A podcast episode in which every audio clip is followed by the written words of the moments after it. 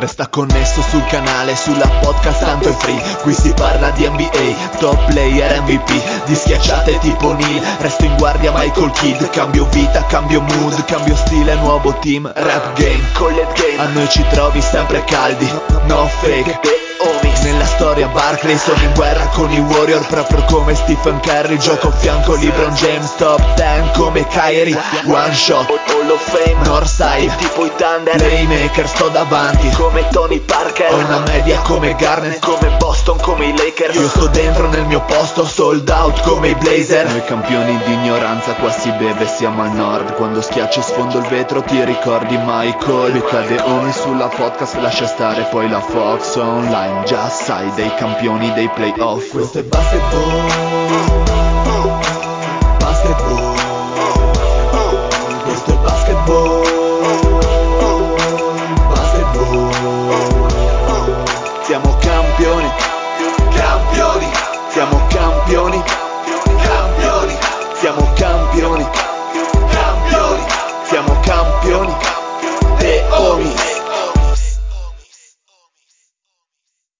Benvenuti a questa nuovissima puntata di The Omis. State, state ascoltando la voce del Dile, in sottofondo quella del Patrick. Grandissimo, ciao Patrick. Siamo Come stai?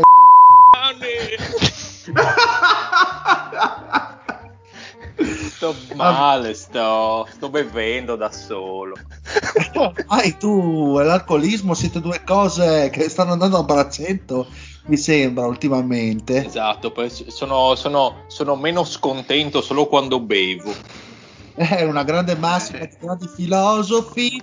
Un grande filosofo, sicuramente lo zio. Ciao zio. Buonasera a tutti e Patrick, tu non sei un ultimo, sei un ultimo uomo, cazzo. Beh, oh, io sono un secondo, che è peggio che essere ultimo. Un saluto al Fede, ciao Fede. Bella rega, un saluto al nostro Vate eh, Andrea Di Pre che finalmente dalle sue ultime storie su Instagram è tornato a Praga, come dice lui, così può nuovamente scopare e farsi mettere tipo i tacchi nel culo, quindi grandissimo. È uscito dal gabbio, tra l'altro. Non era Sì, stato sì, è uscito dal gabbio. L'ho ma- visto leggermente gonfio, ma sempre spumeggiante. Lo vedo, sì, sì, ha detto che ha comprato un'azienda internazionale di preservativi, una cosa del genere, classiche cose che sono, certe, siano- che sono certo siano avvenute. È chiaro. È un buon chiaro. investimento. Guarda, chissà se lo vedrò a Praga. Eh, se Eh. lo incroci lo, lo riconosci di sicuro. Beh, contata. Lui mi riconosce, vorrei dire. Lui completamente sbunnato che dirà ma tu sei quel dilaniato del Patrick E sai cosa farà per festeggiare? Ti infilerà un tacco nel culo. si farà "Oh, aspetta che tiro su due chili di coca per festeggiare Allora, salutiamo fi- finalmente salutiamo una persona un po' più seria, un po' più tranquilla e posata, ovvero il Mario. Pre- Ciao Mario, Ah, ciao. pensavo parlassi di Lorenzo. Anch'io ero già pronto. Eh. anch'io devo dire Ciao a tutti, in realtà sono Leddy. Oh yeah. Grande, eh, hai fatto, ti sei mutato, ti sei trasformato nel maroccano. Eh già, già, già, già, già. Sono bravo. Lo stai imitando alla perfezione. Un No, saluto. Comunque, ragazzi, adesso se ne va per finire di imitarlo Ma Patrick è veramente ubriaco e lo riconosco dalla risatina. È finito. Sì? Sì, sì, è ubriaco. Vabbè, a- Bene, a bene, posto. bene. A- a- anzi, a pezzi. Un saluto allora a Lorenzo, vediamo se riusciamo a fare un saluto decente, almeno un componente del podcast. Buonasera a tutti, decente. e, buonasera a tutti e dico in particolare allo zio 6-0 e non stiamo Uh. giocando a tennis. Due mani sul pisello, Lore. Eh, anche meno, anche meno. Eh, qua la Dynasty regna sovrana e ormai abbiamo capito che quest'anno è l'anno di Dallas. Ma anche me- adesso lo dico anch'io. Anche meno. Comunque, No, va ma bene. voglio solo, guffa- voglio solo guffare per farvi arrivare ultimi, cioè tutto, è tutto calcolato. Bene ragazzi, allora siamo come direbbe il Pato una bella puntata filler. perché l'ha appena chiamata così e mi sembra anche doverosa e giusta, ovvero la, famigerata, la famigerata puntata delle prime impressioni sulle prime partite viste. Ma che bello, ma che ritorno ogni anno. Vabbè, dile ai professionisti dell'allungamento brodo, dai. Esatto, cioè ogni anno io dovrei andare a prendere ogni anno quando, quando abbiamo pubblicato sta, sta puntata. Secondo delle- me ogni, ogni, ogni 2 novembre, tra l'altro è sempre Sì, uguale esatto, sai, sai che ho questa impressione anch'io, per quello Vabbè, di- dile se non è questa è come stanno giocando i sophomores, cioè se le giocano queste Sì, qui. è l'altro argomento di riserva, no? Eh, ragazzi, se la seconda prossima. puntata fosse d'estate, diremmo di consigliare agli anziani di non uscire nelle ore calde e di bere tanta acqua. esatto. O, che sta arriva- o che sta arrivando il, il ciclone, La bomba d'acqua, la, la bomba d'acqua sta la arrivando. bomba d'acqua. una bella granata. Allora una bella granata d'acqua.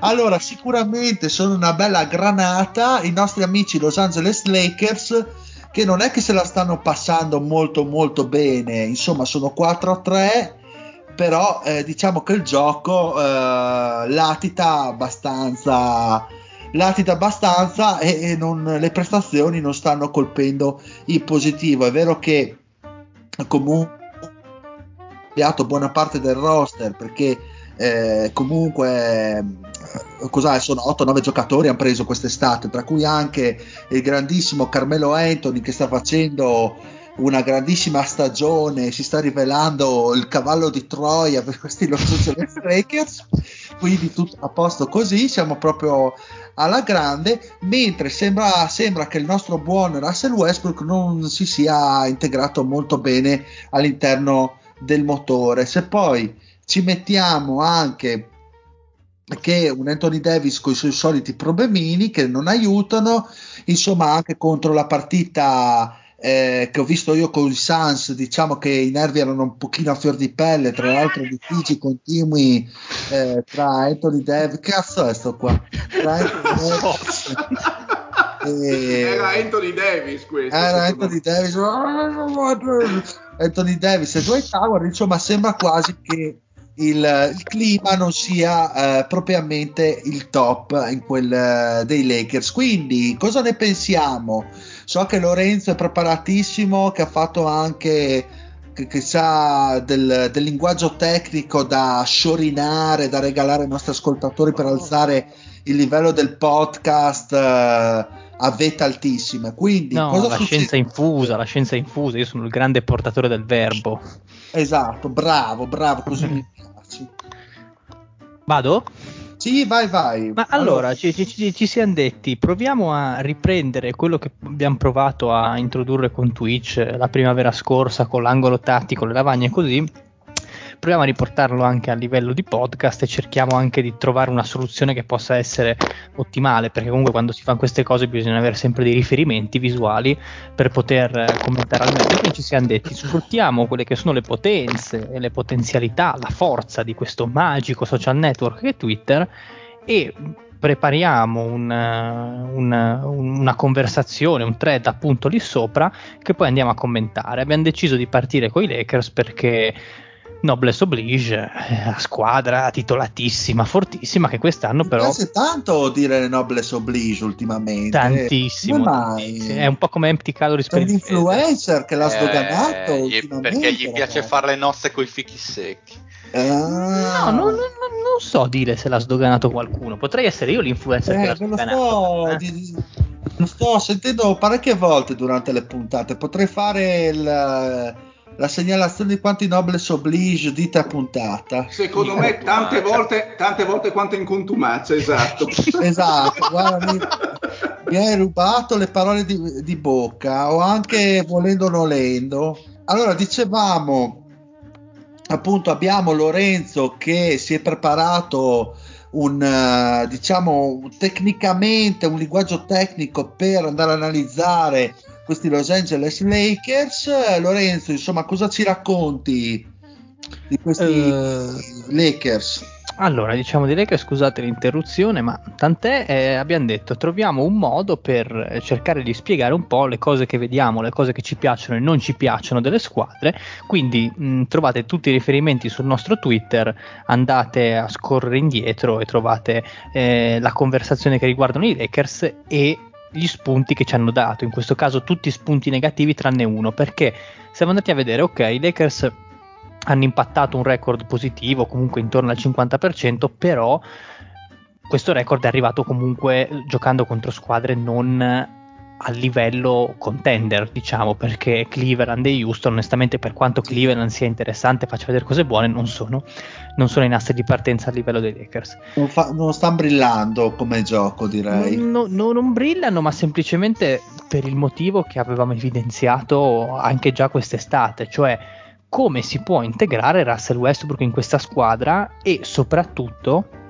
anche se Westbrook comunque è il problema principale, gli altri non fanno nulla per, eh, per, aiutare, per, aiutare, per, aiutare, un po' tutto il sistema perché sono immobili. Cioè voi vedete un attacco a metà campo dei Lakers, lasciamo stare la transizione, che comunque la transizione è molto dinamica perché eh, seppure sia LeBron che Westbrook abbiano una certa età, comunque in campo aperto riescono ancora a dire la loro e essere efficaci. Nel momento in cui mm, è arrivata la copertina, nel momento in cui eh, viene negata la transizione primaria e i Lakers sono costretti a un passaggio, eh, un passaggio laterale per cercare di avviare uno schema, vengono fuori tutte le magagne perché non ci sono idee. Il lato debole. Sì sì, infatti volevo aggiungere, vai, vai, li ho vai. visti abbastanza scollati nella transizione offensiva, ovvero non c'è un vero e proprio gioco di squadra, ecco, diciamo, ognuno gioca per, per sé, almeno questa è la mia impressione. Esatto, cioè se andate a vedere, mh, mm, adesso ovviamente noi prendiamo delle singole azioni, però sono delle singole azioni che vogliono eh, spiegare a livello macroscopico quello che succede, perché comunque la palla è da un lato, il lato debole non si muove, non esiste, non c'è alcun tipo di blocco lontano dalla palla, o meglio, qualcosa si comincia a intravedere, però nella maggior parte dei casi c'è tanta lentezza nell'azione e questa squadra qui, per come è strutturata e per l'età che ha, è la squadra con l'età media più alta della Lega, se non fa lavorare le difese, fa fatica perché le difese si aggiustano, prendono le contromisure considerando che i tiratori non è che siano così pericolosi, così efficienti.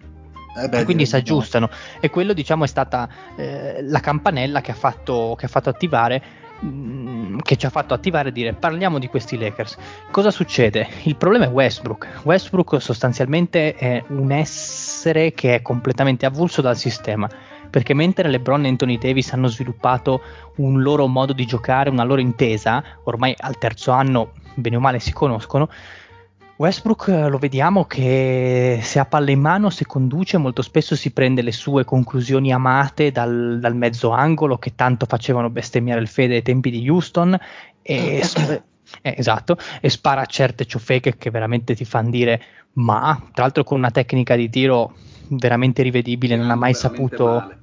Non ha mai saputo aggiustare Non che i eh, primi quattro mesi l'anno scorso non abbia fatto smoppolare anche il Pat eh, da quel punto di vista. Mm, Non so, Pat, vuoi dire la tua? Perfetto, Eh, ok, andiamo sì. avanti. no, beh, ti volevo, volevo fare un po' No, di boh, censura, se hai qualcosa da dire, vuoi-. No, te l'hai detto tu bene. Tanto i primi mesi fa abbastanza così, un po' schifo. guarda. Però quindi sei convinto che possa ingranare comunque, che è un giocatore che possa capire come, come interagire anche in un contesto con LeBron ed Anthony Davis? Beh, ma in passato l'ha fatto, quindi penso di sì. Ma adesso poi lo vediamo, quelle che sono due possibili applicazioni, della, mm, due possibili utilizzi di Westbrook in un contesto di squadra. Io ho tenuto a sottolineare quello che è la situazione che i Lakers si trovano ad affrontare nel loro attacco base. Abbiamo detto che l'attacco base è il gioco a due, LeBron James e Anthony Davis, e da lì o LeBron con gli extra pass, eh, o LeBron scusatemi con eh, i passaggi a lungo o i passaggi sul perimetro, o Anthony Davis con le letture, eh, il mismatch che si viene a creare generano appunto situazioni favorevoli e positive per i Lakers. E questo è diciamo il, il cuore del loro attacco. Con Westbrook in campo e senza Westbrook cambia assolutamente tutto, perché Westbrook nel momento in cui viene giocato questo blocco di Davis cosa fa? Non può fare altro che stare in angolo. Stare, mettere in angolo Westbrook vuol dire sostanzialmente regalare un uomo all'avversario perché Westbrook non è e non sarà mai un tiratore sugli scarichi, non è mh, meno che meno un tiratore da tre eh, dagli angoli, non è PJ Tucker per intenderci, e quindi cosa fa il difensore? Come vediamo nella, nel, nel, primo esempio che abbiamo portato di questa situazione sul nostro mitico Twitter, vediamo che una squadra mediocre, comunque come Cleveland, seppure stia ben performando, si trova molto a suo agio a difendere un gioco a due che in teoria sarebbe immarcabile, perché appunto con l'uomo in più, eh, no scusate, eh, sì, era, no, era, hanno un no, difensore no. in più e anche praticamente un uomo in più a rimbalzo i difensori in questo caso. esatto, comunque... cioè, era l'esempio di Houston che avevo preso, mm. la difesa di Houston, esatto. E quindi cosa fanno? Bloccano sia la linea di passaggio, il pocket pass per il lungo e mh, mm, riescono a incanalare in maniera abbastanza agile i Lakers verso l'azione che vogliono, ovvero la tripla di Westbrook che eh, si trova la palla tra le mani, non sa ovviamente cosa fare, invece che tirare mette palla per terra, comincia a palleggiare, fa le sue capronate e va a sbattere irrimediabilmente contro il ferro. E bas- basta soltanto l'aggiunta di un mezzo tiratore in più come Basemore, che comunque non è un giocatore pericoloso su cui vuoi fare un close out molto forte nel caso di un extra pass, per avere un'area molto molto più libera. Eh, il... Ma non è, scusa ti interrompo Lorenzo, ma non è anche il questa è la situazione per la quale eh, Carmelo Anthony sta producendo così bene, nel senso è un giocatore che vive di, in questo momento della sua carriera di mattonelle, nel senso di posizionamenti sul perimetro e eh, quando i Lakers riescono a, quasi sempre con LeBron nella maggior parte dei casi a trovarlo libero, Carmelo Anthony si trova nella sua comfort zone e sta facendo prestazioni sinceramente sopra la media. Non so esatto. se sono ma esattamente, se voi andate a vedere il, il i tipi di tiro che si sta prendendo Carmelo Anthony, lui non ha mai tirato così tanto in catch and shoot e eh. i tempi di possesso sono i più bassi di tutta la sua carriera perché lui mm-hmm. si è reso conto riceve, riceve già, eh, già, in posizione praticamente esattamente cioè lui, lui, si è reso conto che a questa età e a questo punto della carriera in questa squadra deve fare un passo indietro e questo è molto è molto nobile, va sottolineato. Comunque, eh, io sono sempre stato molto critico nei confronti di Carmelo. In questo caso devo rendergliene atto, assolutamente. Ha capito che al servizio di LeBron il modo migliore per stare in campo e per far bene, per segnare i ventelli, perché comunque sta segnando anche con una grande efficienza 20-25 punti nelle partite, è farsi trovare sostanzialmente pronto e non mettere palla per terra deve giocare da super specialista offensivo con, eh, perché comunque ricordiamo praticamente cosa sta facendo in maniera molto più estrema il eh, FIBA Carmelo che abbiamo visto tutti essere un giocatore inarrestabile perché nel momento in cui limita i palleggi, limita il tempo di possesso, Carmelo è un giocatore offensivamente meraviglioso, esatto, esatto, esatto. ha quel rilascio e quella mano che è naturalissimo, fluidissimo e morbidissimo. Cioè per dire Carmelo non e è gli mai... sta pagando sta pagando sta tantissimo, sta pagando, sta pagando, per dare una statistica che abbiamo pubblicato, eh, Carmelo non ha mai superato il 40% di tiri in catch and shoot, quest'anno raggiunge quasi il 52%. A livello, a livello, di frequenza, a livello di percentuali non ne parliamo perché è ben sopra il 50%. Per dire, eh, da, da tre punti sta tirando il 50% spaccato. Quindi questo per farvi capire che tipo di giocatore è, cioè le differenze. Mentre Westbrook non si sta ancora adattando al sistema, Carmelo ha fatto il famoso passo indietro. Mm, sì. che forse Westbrook è l'unico che per, perché comunque Bazemore eh, è un giocatore marginale, quindi il, il suo ruolo, eh, il suo usage è quello che è. Carmelo Anthony l'hai appena spiegato, quindi in realtà del, dei giocatori principali dei Lakers è lui quello che finora è quello che non ha ancora trovato un equilibrio, mi sembra di capire. Ma assolutamente, che le idee ci sono anche, perché ehm, Los Angeles ogni tanto, soprattutto a inizio partita, fa vedere delle cose che dici, cavolo, questo è un set figo, perché si vedono cinque giocatori che si muovono, ognuno che blocca per un altro. L'abbiamo sottolineato. Nel momento in cui Westbrook viene usato non come giocatore passivo in angolo, ma come bloccante attivo per un ricciolo di Anthony Davis, per un ricciolo di Monk, comunque per un'uscita dai blocchi, e lì crei un problema, perché comunque Westbrook da bloccante è un giocatore che ha ancora una certa gravità. E quindi la difesa si deve adattare in un determinato modo a una situazione del genere. quindi Vogel secondo me dovrebbe essere più audace e dire giochiamo a pallacanestro, non affidiamoci soltanto al gioco a due LeBron Anthony Davis, facciamo anche qualcosa sul lato debole. E lì non so se è una questione di personalità dell'allenatore o ma senti, ma domanda, Westbrook a livello di line-up eh, verrà secondo te staggerato un po' di più com- nei confronti di Anthony Davis e LeBron James? Che aspettative hai per la stagione di Westbrook? Guarda, se posso intervenire, mm, stavo, se- stavo proprio pensando la stessa cosa. Vale a dire che secondo me eh, Westbrook per poter funzionare in questo contesto dovrebbe assolutamente eh, partire dalla panca, a mio avviso, fare... Eh, eh lo so, lo so. Dovrebbe... E, chi me- e, chi ci metti, Mario? Eh, quella, quella la al, suo, al, suo, posto, cioè con quei minuti... Ci puoi mettere chi vuoi. Ci, ci metti quel... Monk, per dire. Non è quello il problema, ah, no. il fatto è che dovrebbe avere le chiavi della second unit e secondo me giocare il meno possibile con LeBron, perché secondo me insieme il, loro due nel 2021 fittano veramente malissimo. E comunque LeBron l'ho visto nelle prime due partite in cui Westbrook, eh, ovviamente da neo entrato, ha giocato veramente male. Ho visto un LeBron realmente scocciato. Eh, quando veniva inquadrato in quei rari momenti in panchina era veramente infastidito da come stesse giocando, non so se Westbrook in particolare, ma la squadra in generale sicuro. LeBron diciamo che in generale sta facendo, sta cominciando la stagione in maniera molto difficile, anche solo se guardate le percentuali, perché sta facendo molta fatica a livello proprio di trovare fluidità al tiro, fluidità Ma al ferro. Sembra quasi che fisicamente stia ancora un pochino recuperando, perché non spinge come potrebbe. Sì, sì. Eh, è, molto, è, è, molto, rallentato nelle sue, nelle sue performance sul campo, lo si vede, è abbastanza te- con le redini tirate. Comunque per, per, rispondere al deal eh, la soluzione del Mario è quella tatticamente più, più, sensata, però a livello proprio di testosterone, di, e di personalità in campo è anche quella più difficile da percorrere a meno che proprio non gli tirano una legnata in testa e, e improvvisamente eh, si riscopra role player, cioè comunque uomo squadra capace di fare il passo indietro, però è difficile. Eh, per adesso io non ho visto tanto staggering, ho visto comunque dei quintetti abbastanza definiti e la volontà di provarli tanto in campo insieme.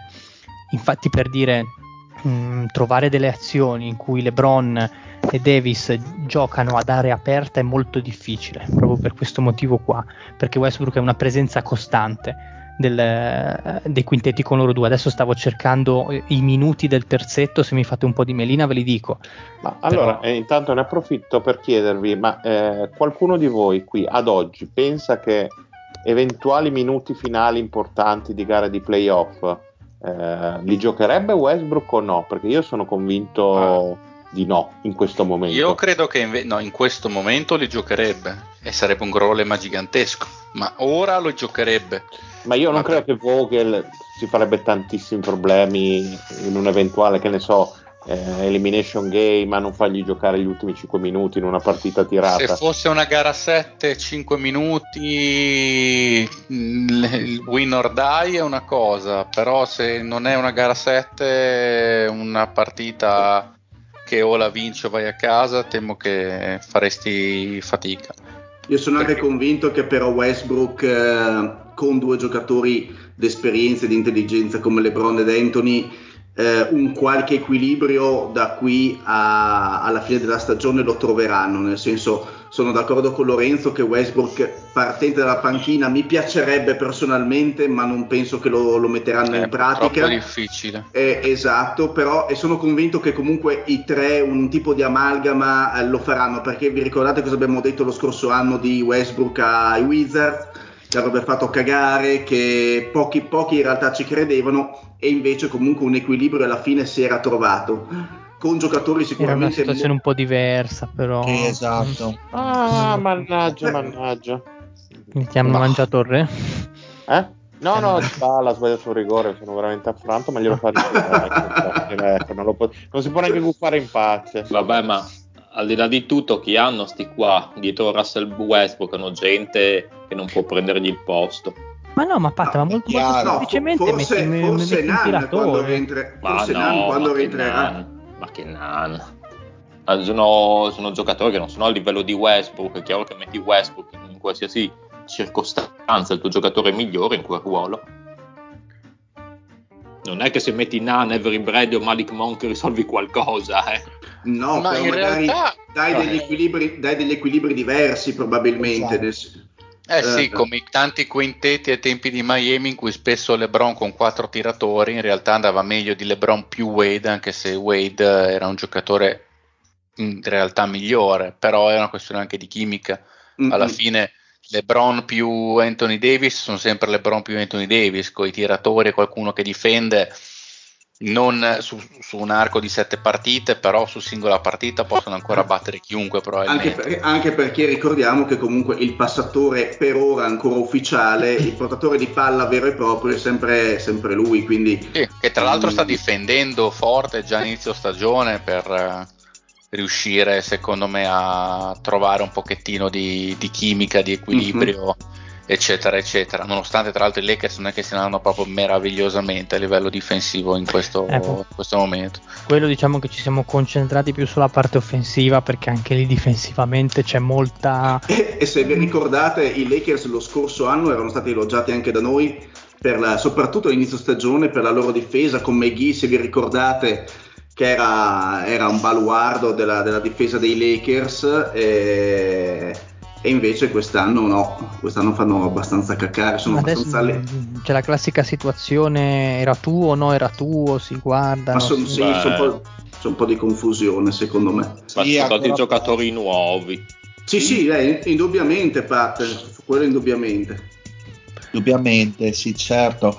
Bene Lorenzo, quindi abbiamo finito con... Uh, sì, sì, sì, no, abbiamo finito. da aggiungere? Vuoi uh, aggiungere no, ulti- ulti- ultima cosa, gli exit poll, tornaste indietro, foste voi, prendereste, fareste una trade diversa o nonostante tutto ritenete che vale la pena questa, questa gamblata incredibile su Westbrook eh, da dire oh alla peggio tanto il titolo non l'avrebbero vinto comunque o fare un, un no, tipo di trade diverso. A me non piaceva neanche all'epoca. Partiamo dal presupposto che tutti, che tutti quelli che escono dai Lakers iniziano a produrre.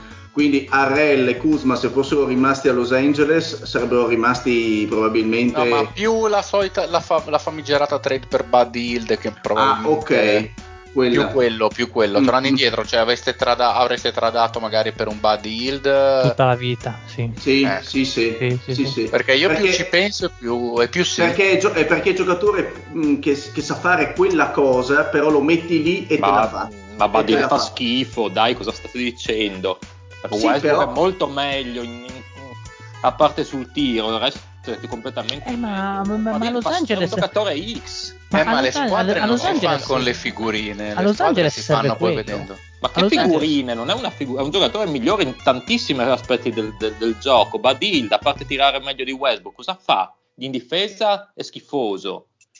Come Anche passatore, West. cosa fa? Ma non serve, forse neanche non serve eh, a questa squadra è, un passatore. Il discorso. L'unica cosa che serve a questa squadra è quella che Badilda in più, cioè il tiro e spaziare il campo. Sì, ma ha fatto sempre stagioni abbastanza X, Badid. Non è che abbiamo, non è che state parlando di uno che ha fatto vabbè, anche fate, buone stagioni. Vabbè, ma, lo so. perdonami, Pat, se, se, se, noi stessimo parlando del miglior Clay Thompson, non inizierebbe neanche il discorso. Ma no, ma quello che dico, c'è una domanda anche, dietro. Ma se uno mi dice Bogdanovic di Atlanta, può già esserci un discorso, ma Hild cioè, è tanto peggio. No, sì, ma probabilmente, probabilmente non gli avresti dato né a Rel né Kuz, cioè sarebbe stata una trade completamente eh beh, certo. diversa. Aspetta, no? ma, ma, sentiamo Nel Mario senso... che ce l'ha lui in casa. Che... No, vabbè, ma io sono assolutamente d'accordo che Buddy Hield sarebbe stato n volte più uh, funzionale a questo progetto e un po' sono stupito dal fatto che eh, LeBron non abbia voluto quel tipo di giocatore al suo fianco perché era veramente eh, offensivamente quello che serviva a lui e, e, sicuramente ha anche i mezzi atletici eh. in un sistema per difendere perché non sia un buon difensore con un altro discorso ma eh, comunque è un giocatore anche atletico eh, nonostante magari non venga sottolineata questa parte del suo gioco Uh, poi chiaro Westbrook uh, porta con sé altri pregi e tanti altri difetti e però ad oggi si fa fatica a comprendere come si possa preferire uno all'altro nella squadra di LeBron e di Anthony Davis. Certo. Oltre al fatto che verosimilmente avresti tenuto anche il buon Caruso, che non è chissà che e giocatore. Che però, eh, che, però, che però tu lo vedi giocare a Chicago adesso e un suo perché ce l'ha. E ti rendi conto che è un collante importante eh, sì. che difende, fa le giocate, tira, e, probabil- e, probabilmente, e, e, probabilmente esatto, a livello di intangible è molto più elevato di quello che magari si, ci si aspettava da eh, molti. Sì. Più che altro mi viene da pensare che tanto, cioè se il discorso era a un certo punto abbiamo bisogno di ammassare talento perché eh, i Nets hanno tanto più talento di noi, non è con un Westbrook in più che pareggi col talento, tanto vale provare a vincere in altre maniere. Poi magari tra sei mesi hanno trovato una quadra incredibile, avranno sì, ragione loro. Ed è di niente, esatto. Certo. Però non so, che avendolo visto in tante squadre ormai Westbrook eh, più lo vedo e più mi sembra uno che una squadra di... Cioè, lui, sembrava c'erano dubbi sulla funzionalità di Westbrook nel, nel più grande, nella più grande superstar collante di sempre che è Durant, quindi una volta che lo metti invece con un LeBron che ha bisogno di una squadra fatta su misura è più dura. Niente. Bon. Io poi può essere che, come dicevi te, Fede, che riesca anche a tornare in qua, anche come diceva il Pat, insomma, eh, persino Carmelo sembrava che fosse ormai fuori dalla Lega e comunque è un giocatore no, no, è vero, è vero, è vero. Cioè, sembrava ah, se, si mette, se si mette a fare 10-12 blocchi a partita, fai il tagliante, fai questo e quell'altro, qualcosa ne tiri fuori.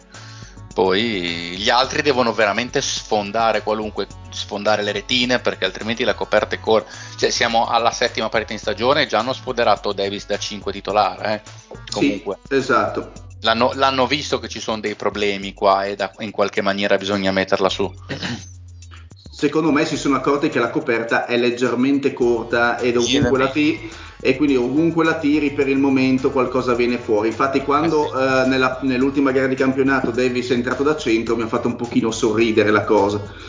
Ecco, so, cioè siamo già adesso. Non lo, non, lo, non lo vedevo da un bel po' in quel ruolo. Esatto, esatto, esatto. Bene, facciamo aspetta, un giro aspetta, di boa. lasciami lanciare un appello, visto che comunque vai, abbiamo, vai. abbiamo, deciso noi la prima, la prima squadra, se comunque gli ascoltatori hanno, bravo, piacere, bravo. A, a, hanno piacere a sentir parlare di qualcuno, di qualche squadra, di qualche giocatore in particolare, scrivetecelo e vediamo cosa possiamo fare. Esatto, esatto, o direttamente su Twitter o, o direttamente sul nostro gruppo Telegram, insomma, su Facebook, i canali sì, ci sono. So, come? Come? Facebook non, non, non, lo so, Facebook siamo no attivi. Hablo, no hablo, no, non comprendo. No, boh, dai. Eh, lo seguiremo, seguiamo, seguiamo tutto. Seguiamo tutto, seguiamo tutto. Seguiamo tutto, sì. basta. Eh, ci facciano le segnalazioni, ragazzi, che dopo sguizzaliamo il nostro Lorenzo eh, grande uomo della, del linguaggio tecnico che porta un po' di aulicità al nostro, Ma, al nostro podcast. Possiamo dirlo, il social media manager. Dai. Esatto, bravo. Allora facciamo, parti- facciamo, il grandissimo giro di boa su quello che ci è piaciuto o non ci è piaciuto. Eh, di queste prime partite io andrei direttamente dal mio amico Marione che l'ho sentito eh, abbastanza nelle retrovie. Quindi, Mario, racconta il deal cosa ti è piaciuto, cosa non ti è piaciuto di queste prime partite NBA, cosa hai visto. Poi facciamo Facci... semmai una cosa a testa, facciamo un giro, una cosa a testa. Sì, dai, dai, una, cosa veloce, una cosa veloce. Allora, sì. una cosa che mi è piaciuto, visto che penso che comunque eh, quello dell'Est, eh, insomma, lo dirà qualcun altro. Uh, Golden State e Stephen Curry mi fa piacere insomma che eh, abbiano iniziato molto forte e che, e che Curry abbia ripreso il discorso dalla scorsa stagione. Questo è sicuramente una, uno degli aspetti più, secondo me, migliori di questo inizio, di queste prime 6-7 giornate. E una cosa che non mi è piaciuta, po, po, po, così su due piedi, al di là dei Lakers, direi, guarda, Dile non me ne volere, ma insomma, Phoenix ha iniziato molto col freno a mano tirato. Ah, e, beh, sì, sì, sì. E, diciamo che le aspettative dopo, dopo, le finali erano altre, probabilmente eh, stanno un po' ancora.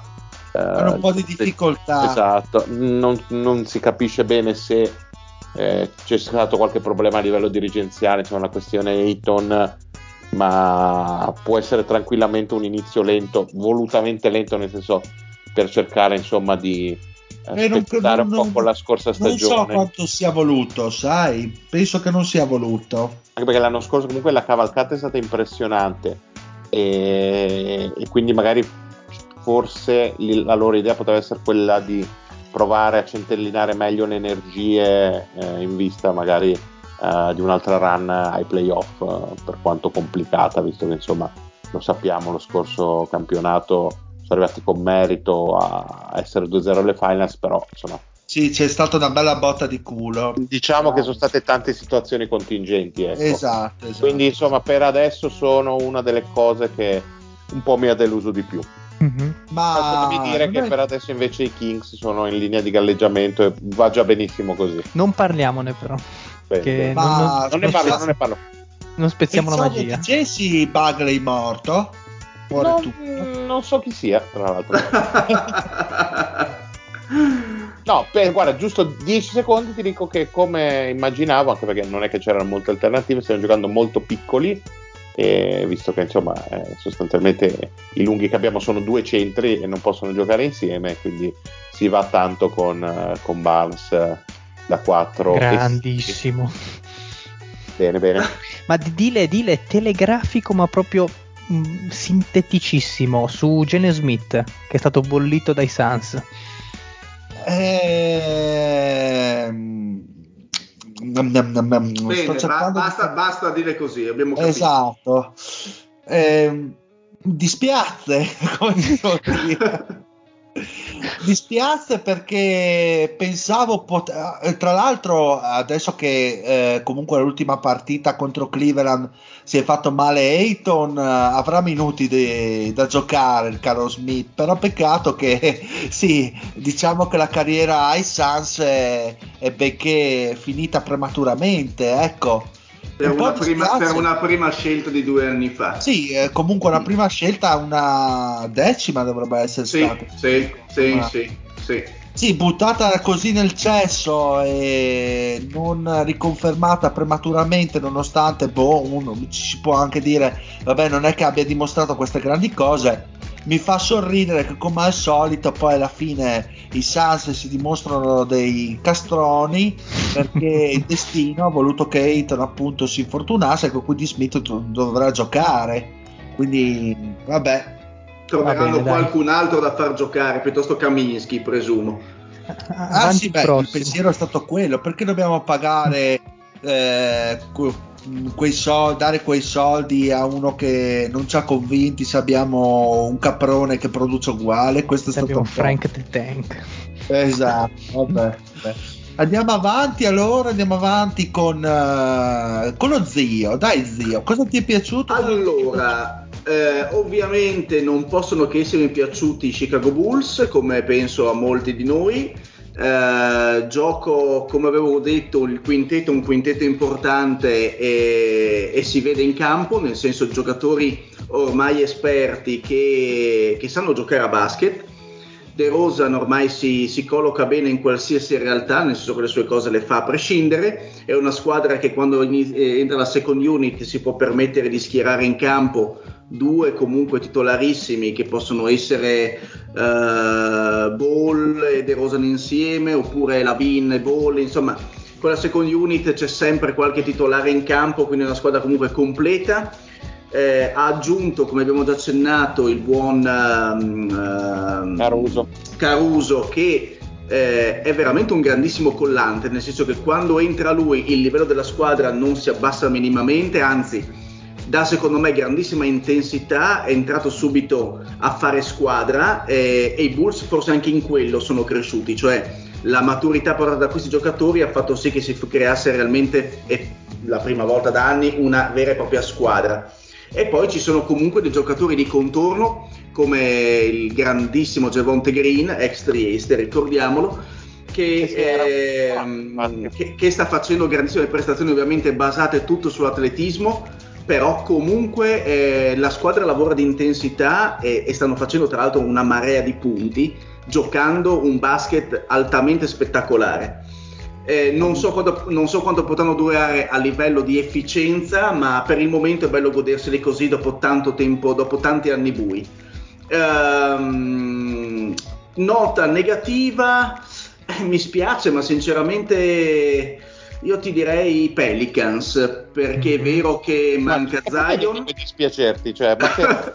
Sai perché? Perché in realtà sono giocatori hanno perso, cioè hanno lasciato andare Ball che ai Bulls sta facendo, non dico la differenza perché ovviamente ci sono altri giocatori che, st- che portano punti, ma mette ordine. E questa squadra avrebbe bisogno di ordine che non ha. Gioca molto sull'individualismo, quindi è ovvio che hanno un grandissimo scorer come Ingram, hanno Graham che quello sa fare, poche altre cose, e Valenciunas pure. Il problema è che nessuno ha senso a fianco all'altro, per cui eh, l'unica vittoria l'hanno fatta contro ehm, Minnesota. Eh, perché Minnesota ha tirato fondamentalmente malissimo, ma non è che New Orleans abbia meritato per il bel gioco, anzi, giocano, eh, hanno un quintetto dignitoso che però, ripeto, lavora molto di isolamenti e appena subentra la second unit abbiamo un grandissimo vuoto esistenziale che penso solamente altre poche squadre possono vantare, tipo Oklahoma. Sì, Questo sono messi veramente male. Ma proprio a, li- a, livello di, non tanto di, di, di, di qualità dei singoli, proprio a, li- a livello di gioco, non, sì, non, sì, ne cap- non, ne capisco il senso. Sì, sì, hanno veramente una, un gioco imbarazzante. Veramente avanti. Eh, bene, andiamo avanti. Quindi, zio Mario, sono fatti. Direi di andare dal Fede. Pronto beh? Beh, beh, beh, Secondo me c'è solo una cosa che potrei dire, o meglio, cioè, ovviamente ho guardato per motivi assolutamente personali, oserei dire quasi dinastici. eh, che paraculo. determinate squadre che a parte gli scherzi mi interessavano più di altre e come già dicevo l'anno scorso ero rimasto piacevolmente stupito dalla Melo ed ero molto interessato a seguire l'inizio di eh, stagione. Ma disco rotto però Federico, mamma mia, no, la Melo. E ragazzi, è una roba che secondo me non, non ha paragoni in questo momento nella Lega. Non bagnarti, eh? No, e Charlotte in generale è di, divertentissima, per me è la squadra più divertente da guardare nella Lega in questo momento, giocano veloci tra l'altro ma non velocissimi, non sono tra le prime 3-4 squadre per pace, però tirano tantissimo e sono completamente trainati da, eh, dal dinamico duo eh, Ball Bridges che è divertentissimo da guardare. Tra l'altro, belli, belli, belli. sono proprio belli, si tro- ma si trovano a memoria, cioè sembrano veramente boh, fratelli separati da nascita. Non lo so cosa, cosa abbia combinato. Tra l'altro, eh, Bridges perché è vero che vive assolutamente delle invenzioni di, di, Lamelone che tra l'altro ha molte più invenzioni di quello che dicono gli assist puri perché non è uno che già adesso sta facendo 10 assist 12 assist a partita. Ma li fa di qualità. Ma li fa di qualità e muove tantissimo le difese avversarie le manipola come in soltanto realtà, eh, l'ho visto non, non, corre tantissimo in campo no, eh, cioè, no però in realtà sa esattamente do- dove un, mettere quella cazzo di palla. È un cazzo di Sun Tzu del campo da basket, cazzo, cioè c'ha l'arte della guerra in testa, una roba impressionante. Oltre al fatto che è incredibile quando magari prende il rimbalzo difensivo, guarda di là e aspetta quei due secondi e sa già dove andrà la palla e tira quei cazzo di passaggi baseball da 25 metri che fatti così li fanno veramente in, in due, tipo lui e Jokic nell'intera NBA o qualcosa del, sì. genere. Forse e, e, ma sì, è il che la promessa ha rotto il cazzo, dice boh adesso è banale, per me non lo faccio più. Gli si sfonda la spalla che c'ha un'età, c'ha l'artrosi.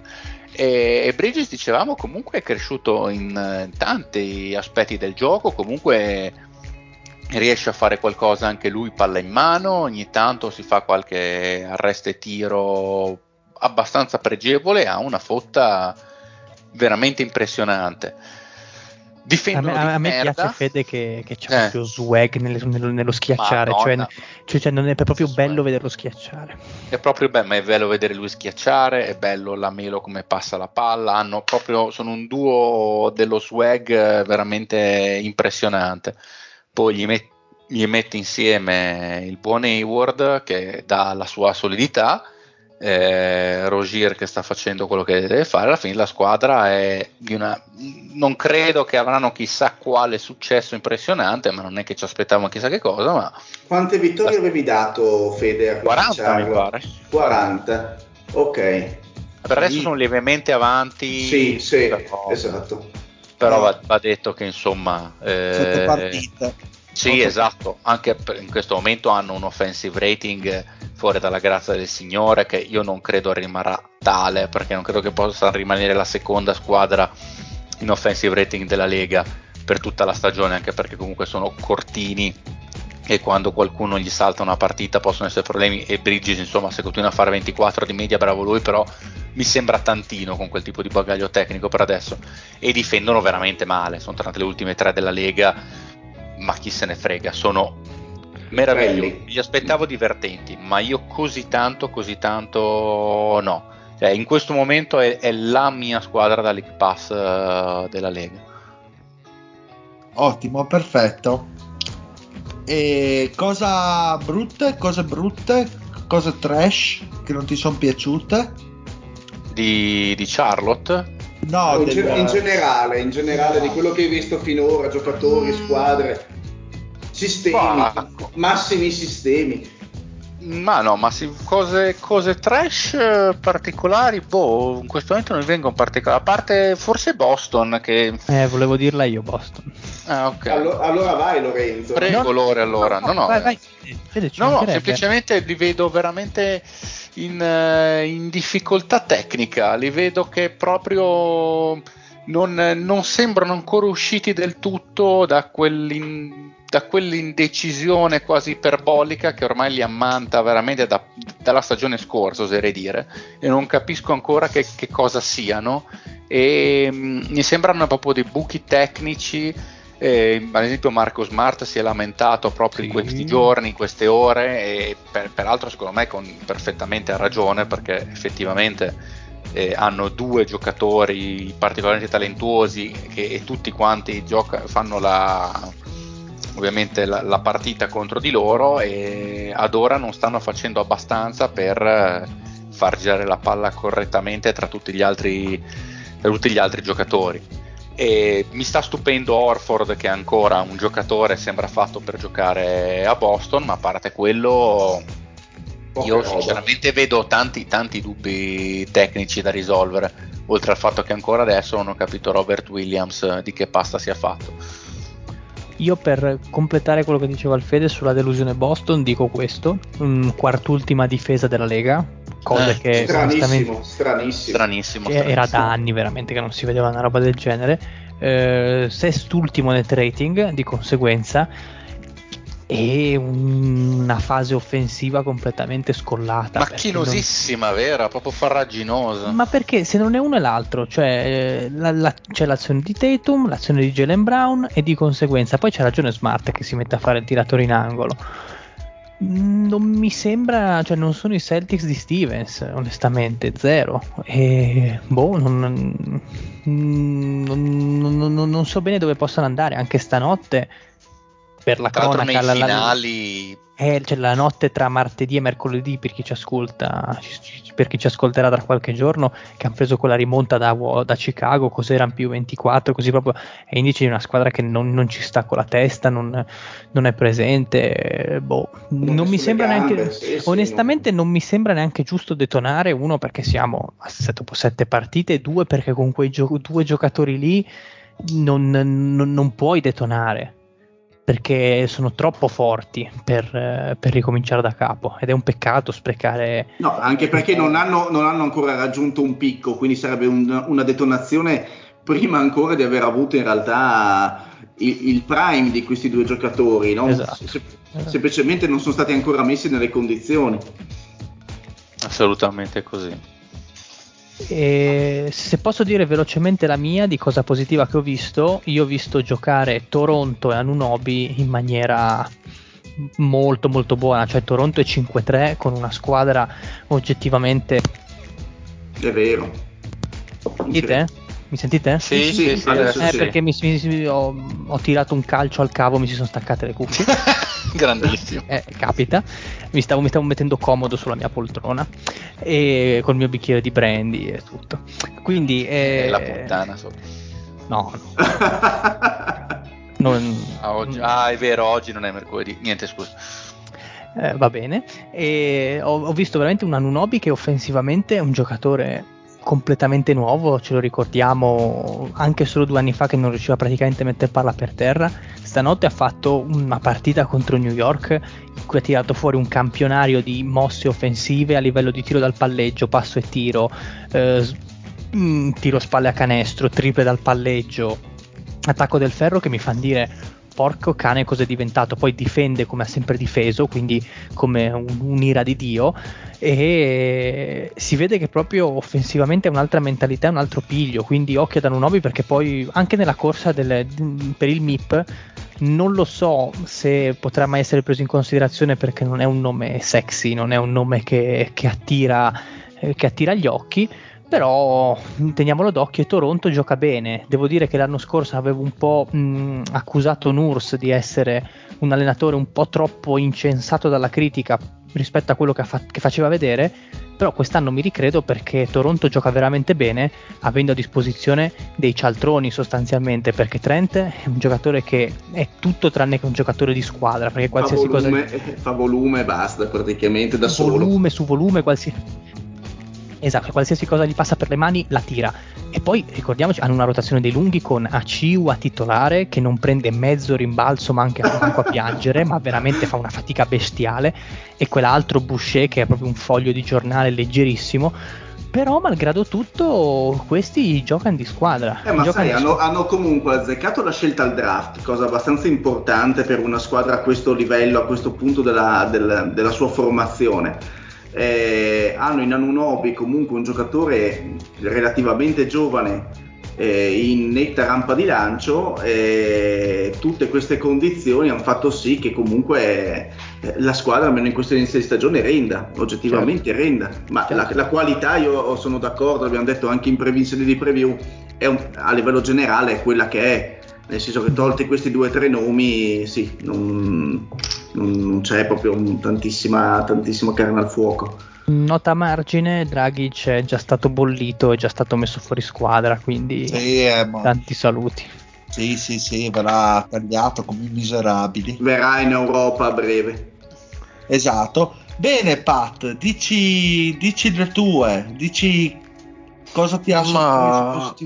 La cosa che ho apprezzato di più è che nelle partite che vedo mi sembra che ci sia finalmente un po' più difesa, o meglio, probabilmente ci sono queste regole nuove quest'anno sui falli e, e sembra che magari abbia aiutato di più la, il lato difensivo, se non altro sono veramente pochissimi tiri liberi quest'anno che non, che non è male per le azioni di gioco. Durano di meno le partite, sì. Sì, siamo al minimo storico per i tiri liberi, quindi No, e poi sinceramente vale. è bello non vedere i pagliacci che si lanciano sui difensori per prendere fallo. È molto eh, bello. È cambiato cosa. quello, sì, e adesso finalmente anche l'offensive rating, se guardate, che era, era arrivato a, a cifre astronomiche, cioè 112 l'ultimo anno, 110 gli anni primi, che sono, penso, è il male a più assoluto.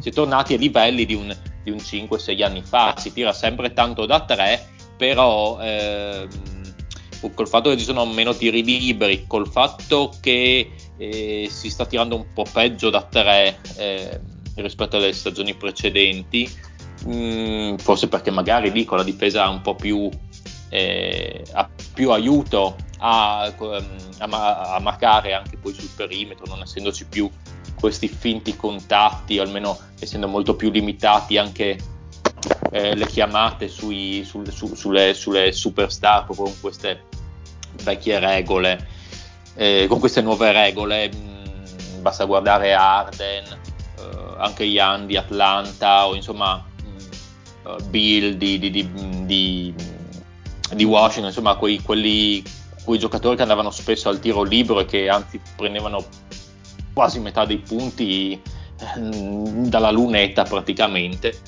Eh, adesso non, non, possono più fare, almeno per adesso non riescono ancora a trovare la quadra per, per arrivarci in lunetta con più costanza e rende un po' più piacevole la cosa, almeno per me. E negativo la, la, la, trasformazione finale di Danny Avdia in Fabrizio Corona ormai mettendo sul baffetto è diventato Fabrizio Corona e questo mi dà abbastanza fastidio ogni volta che guardo le partite di avere Fabrizio Corona in squadra ma quello è eh, l'unica. È, br- è brutto eh Pat. È veramente Ma, eh, vado io. Allora Pat hai finito? Tu? sì. Allora, eh, la nota positiva è il record perdente degli Spurs, sono molto contento, spero che vada ancora peggio per loro, ah, anzi dovrebbero essere sotto KC, però mi posso anche accontentare. Invece l'altra nota positiva voglio farne due, eh, gli amici dei Knicks, che è una squadra che nutre le mie simpatie già, già dall'anno scorso. Grande Dile, un fratello.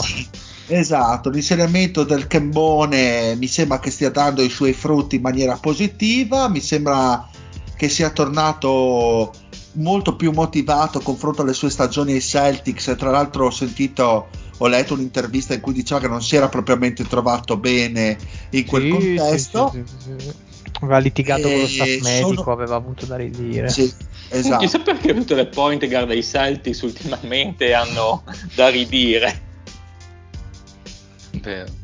E sono molto contento di Barrett che secondo me sta crescendo ancora, sta mettendo ancora un mattoncino, poi eh, Lorenzo mi correggerà se sbaglio. E probabilmente se Barrett cresce così, tantissima eh, gravità potrebbe togliersi dal, dal signor Randall e renderlo magari un uh, giocatore eh, più consistente confronto al, alla sua corsa ai playoff in cui ha dimostrato che era tanto fumo e poco arrosto come ben ricordava il Lorenzo. Quindi eh, sono molto colpito a livello positivo da, da questi da questi mix. Aspettiamo Bitopping speriamo che possa crescere ancora. So che aveva fatto una bella partita all'inizio poi si è un po' si è un po' finito. Sì, è, è un giocatore che vive tanto di transizione, per cui se trova difese un pochino più arcigne, un pochino più preparate, che corrono tanto all'indietro e vanno meno a rimbalzo offensivo, come appunto l'ultima Toronto, fa un po' più fatica. Eh, su Barrett sottoscrivo ogni parola, Barrett si sta dimostrando un giocatore vero con le palle sì. quadrate più che altro per la capacità di scegliere i momenti giusti della partita in cui dire perfetto, adesso gioco io, chiamate gli schemi per me e mi metto io a lavorare in attacco e sta tirando da tre con un'efficienza mai vista e mi piace proprio l'atteggiamento, il modo che ha, proprio il linguaggio del corpo, il modo di stare sì, in campo. Sì, sì, sta crescendo molto, mi fa molto piacere per un giocatore che mi piaceva anche se di grazie Dile per, per, grazie Dile per la citazione.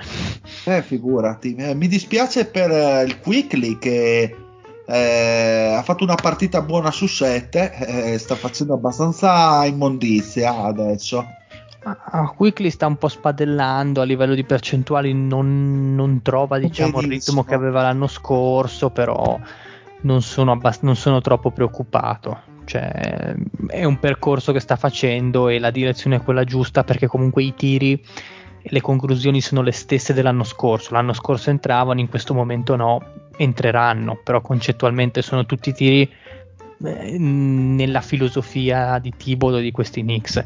Quindi, che ne so, il floater dalla linea di tiro libero, il tiro da tre punti dal palleggio eh, quando il difensore passa sotto il blocco.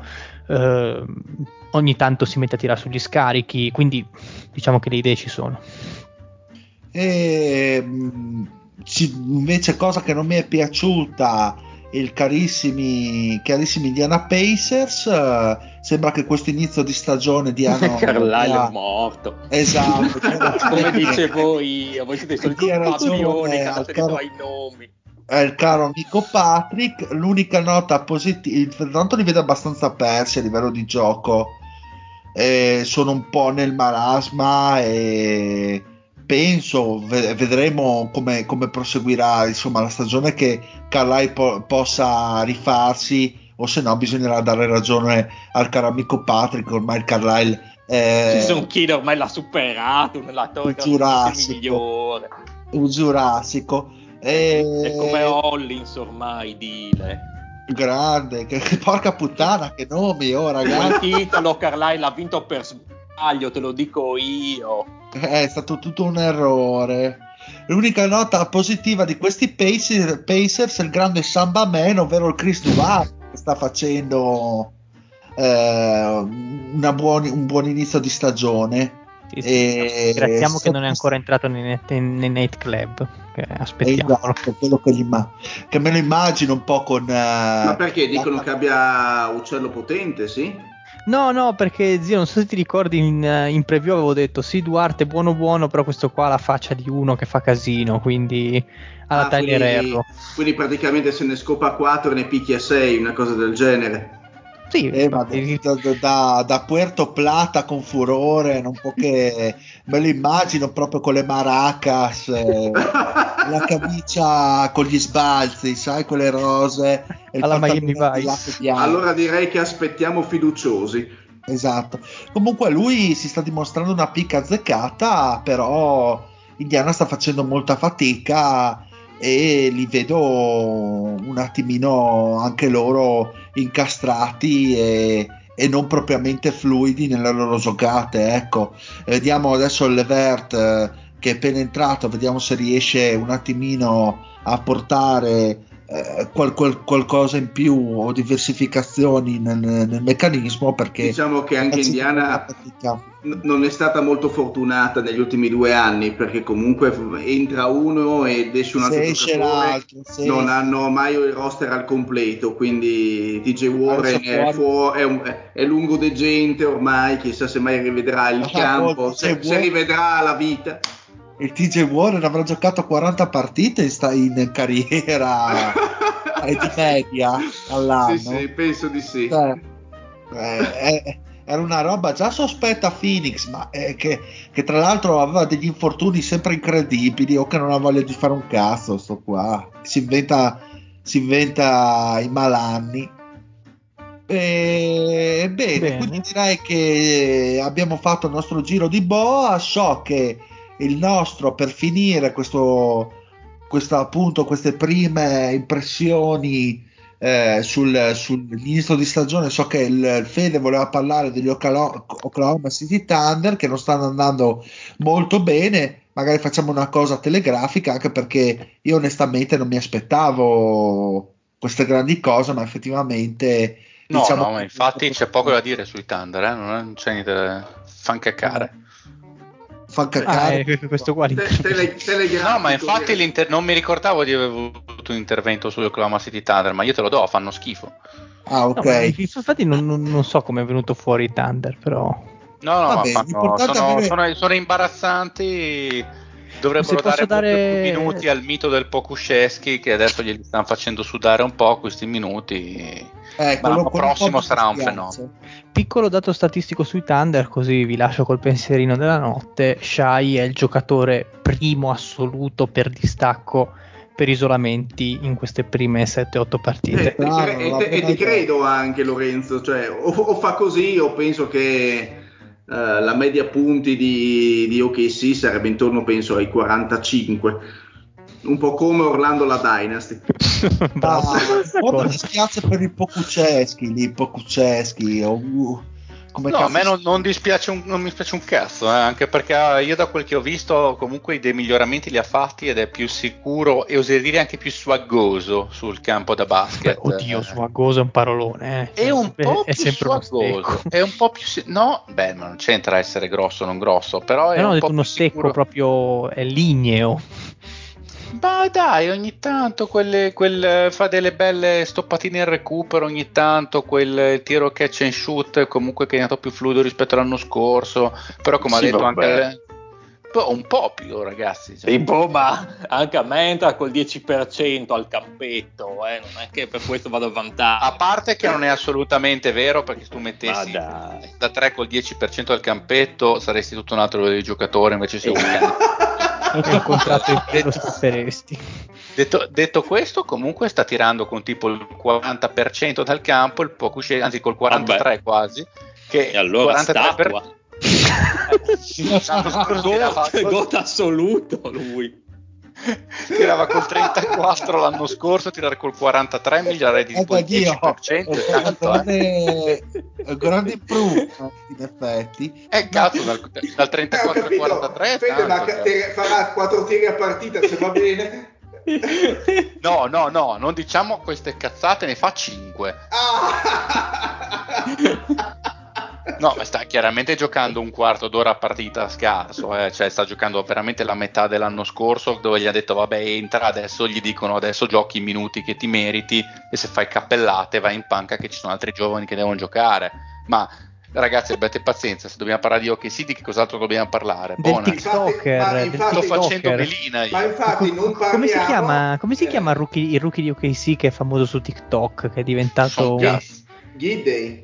Forse Gidey, forse Gidey, non mi ricordo. Ah, sì, ma perché si è fermato a parlare con le zoccole dopo la partita, cos'era? Eh, ah, vedi, le zoccole non, non si fermano a parlare col Pocucè. perché, perché lui è europeo serio e ha già in, cam- e... già in camera a scopparle. A, me dispiace per il mio personaggio dei Forgotten Realms eh, preferito di sempre, ovvero il Teo, il tio Maledon. Il maledorante. No, il tio Maledon. Che eh sì, il maledorante. Il maledorante perché non sta giocando proprio un cazzo, ma del resto uno che tira col 20%. Comunque, scusatemi, ma ditemi la differenza tra il fisico del Pokushesky e del Patrick quando stava tipo in Indonesia, quando pesava 20 kg. Ah, nessuna, nessuna. No, ma anche la stessa percentuale dal campo, tra l'altro. molto probabile, molto probabile. Come se la ride il Patrick? ma non sa neanche dov'è il Patrick, è sbunnato. la figura è il male da qua. Buono sì. di prendersi i tacchi nel culo come tuo amico Andrea di Pre. sei veramente un sandrone, Pat. Sì. Sono un sabadone.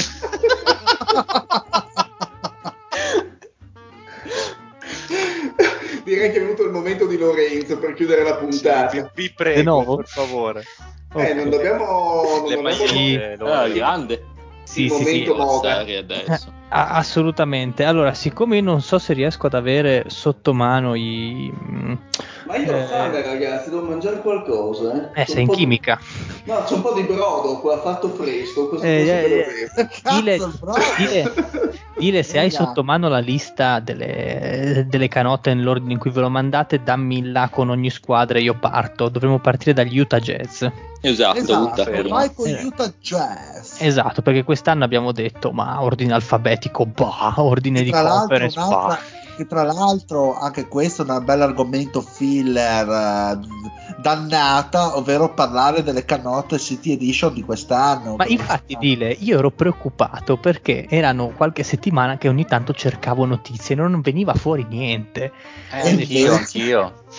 e ho detto, cavolo, come facciamo quest'anno che non abbiamo riempitivo per quelle due o tre puntate, no?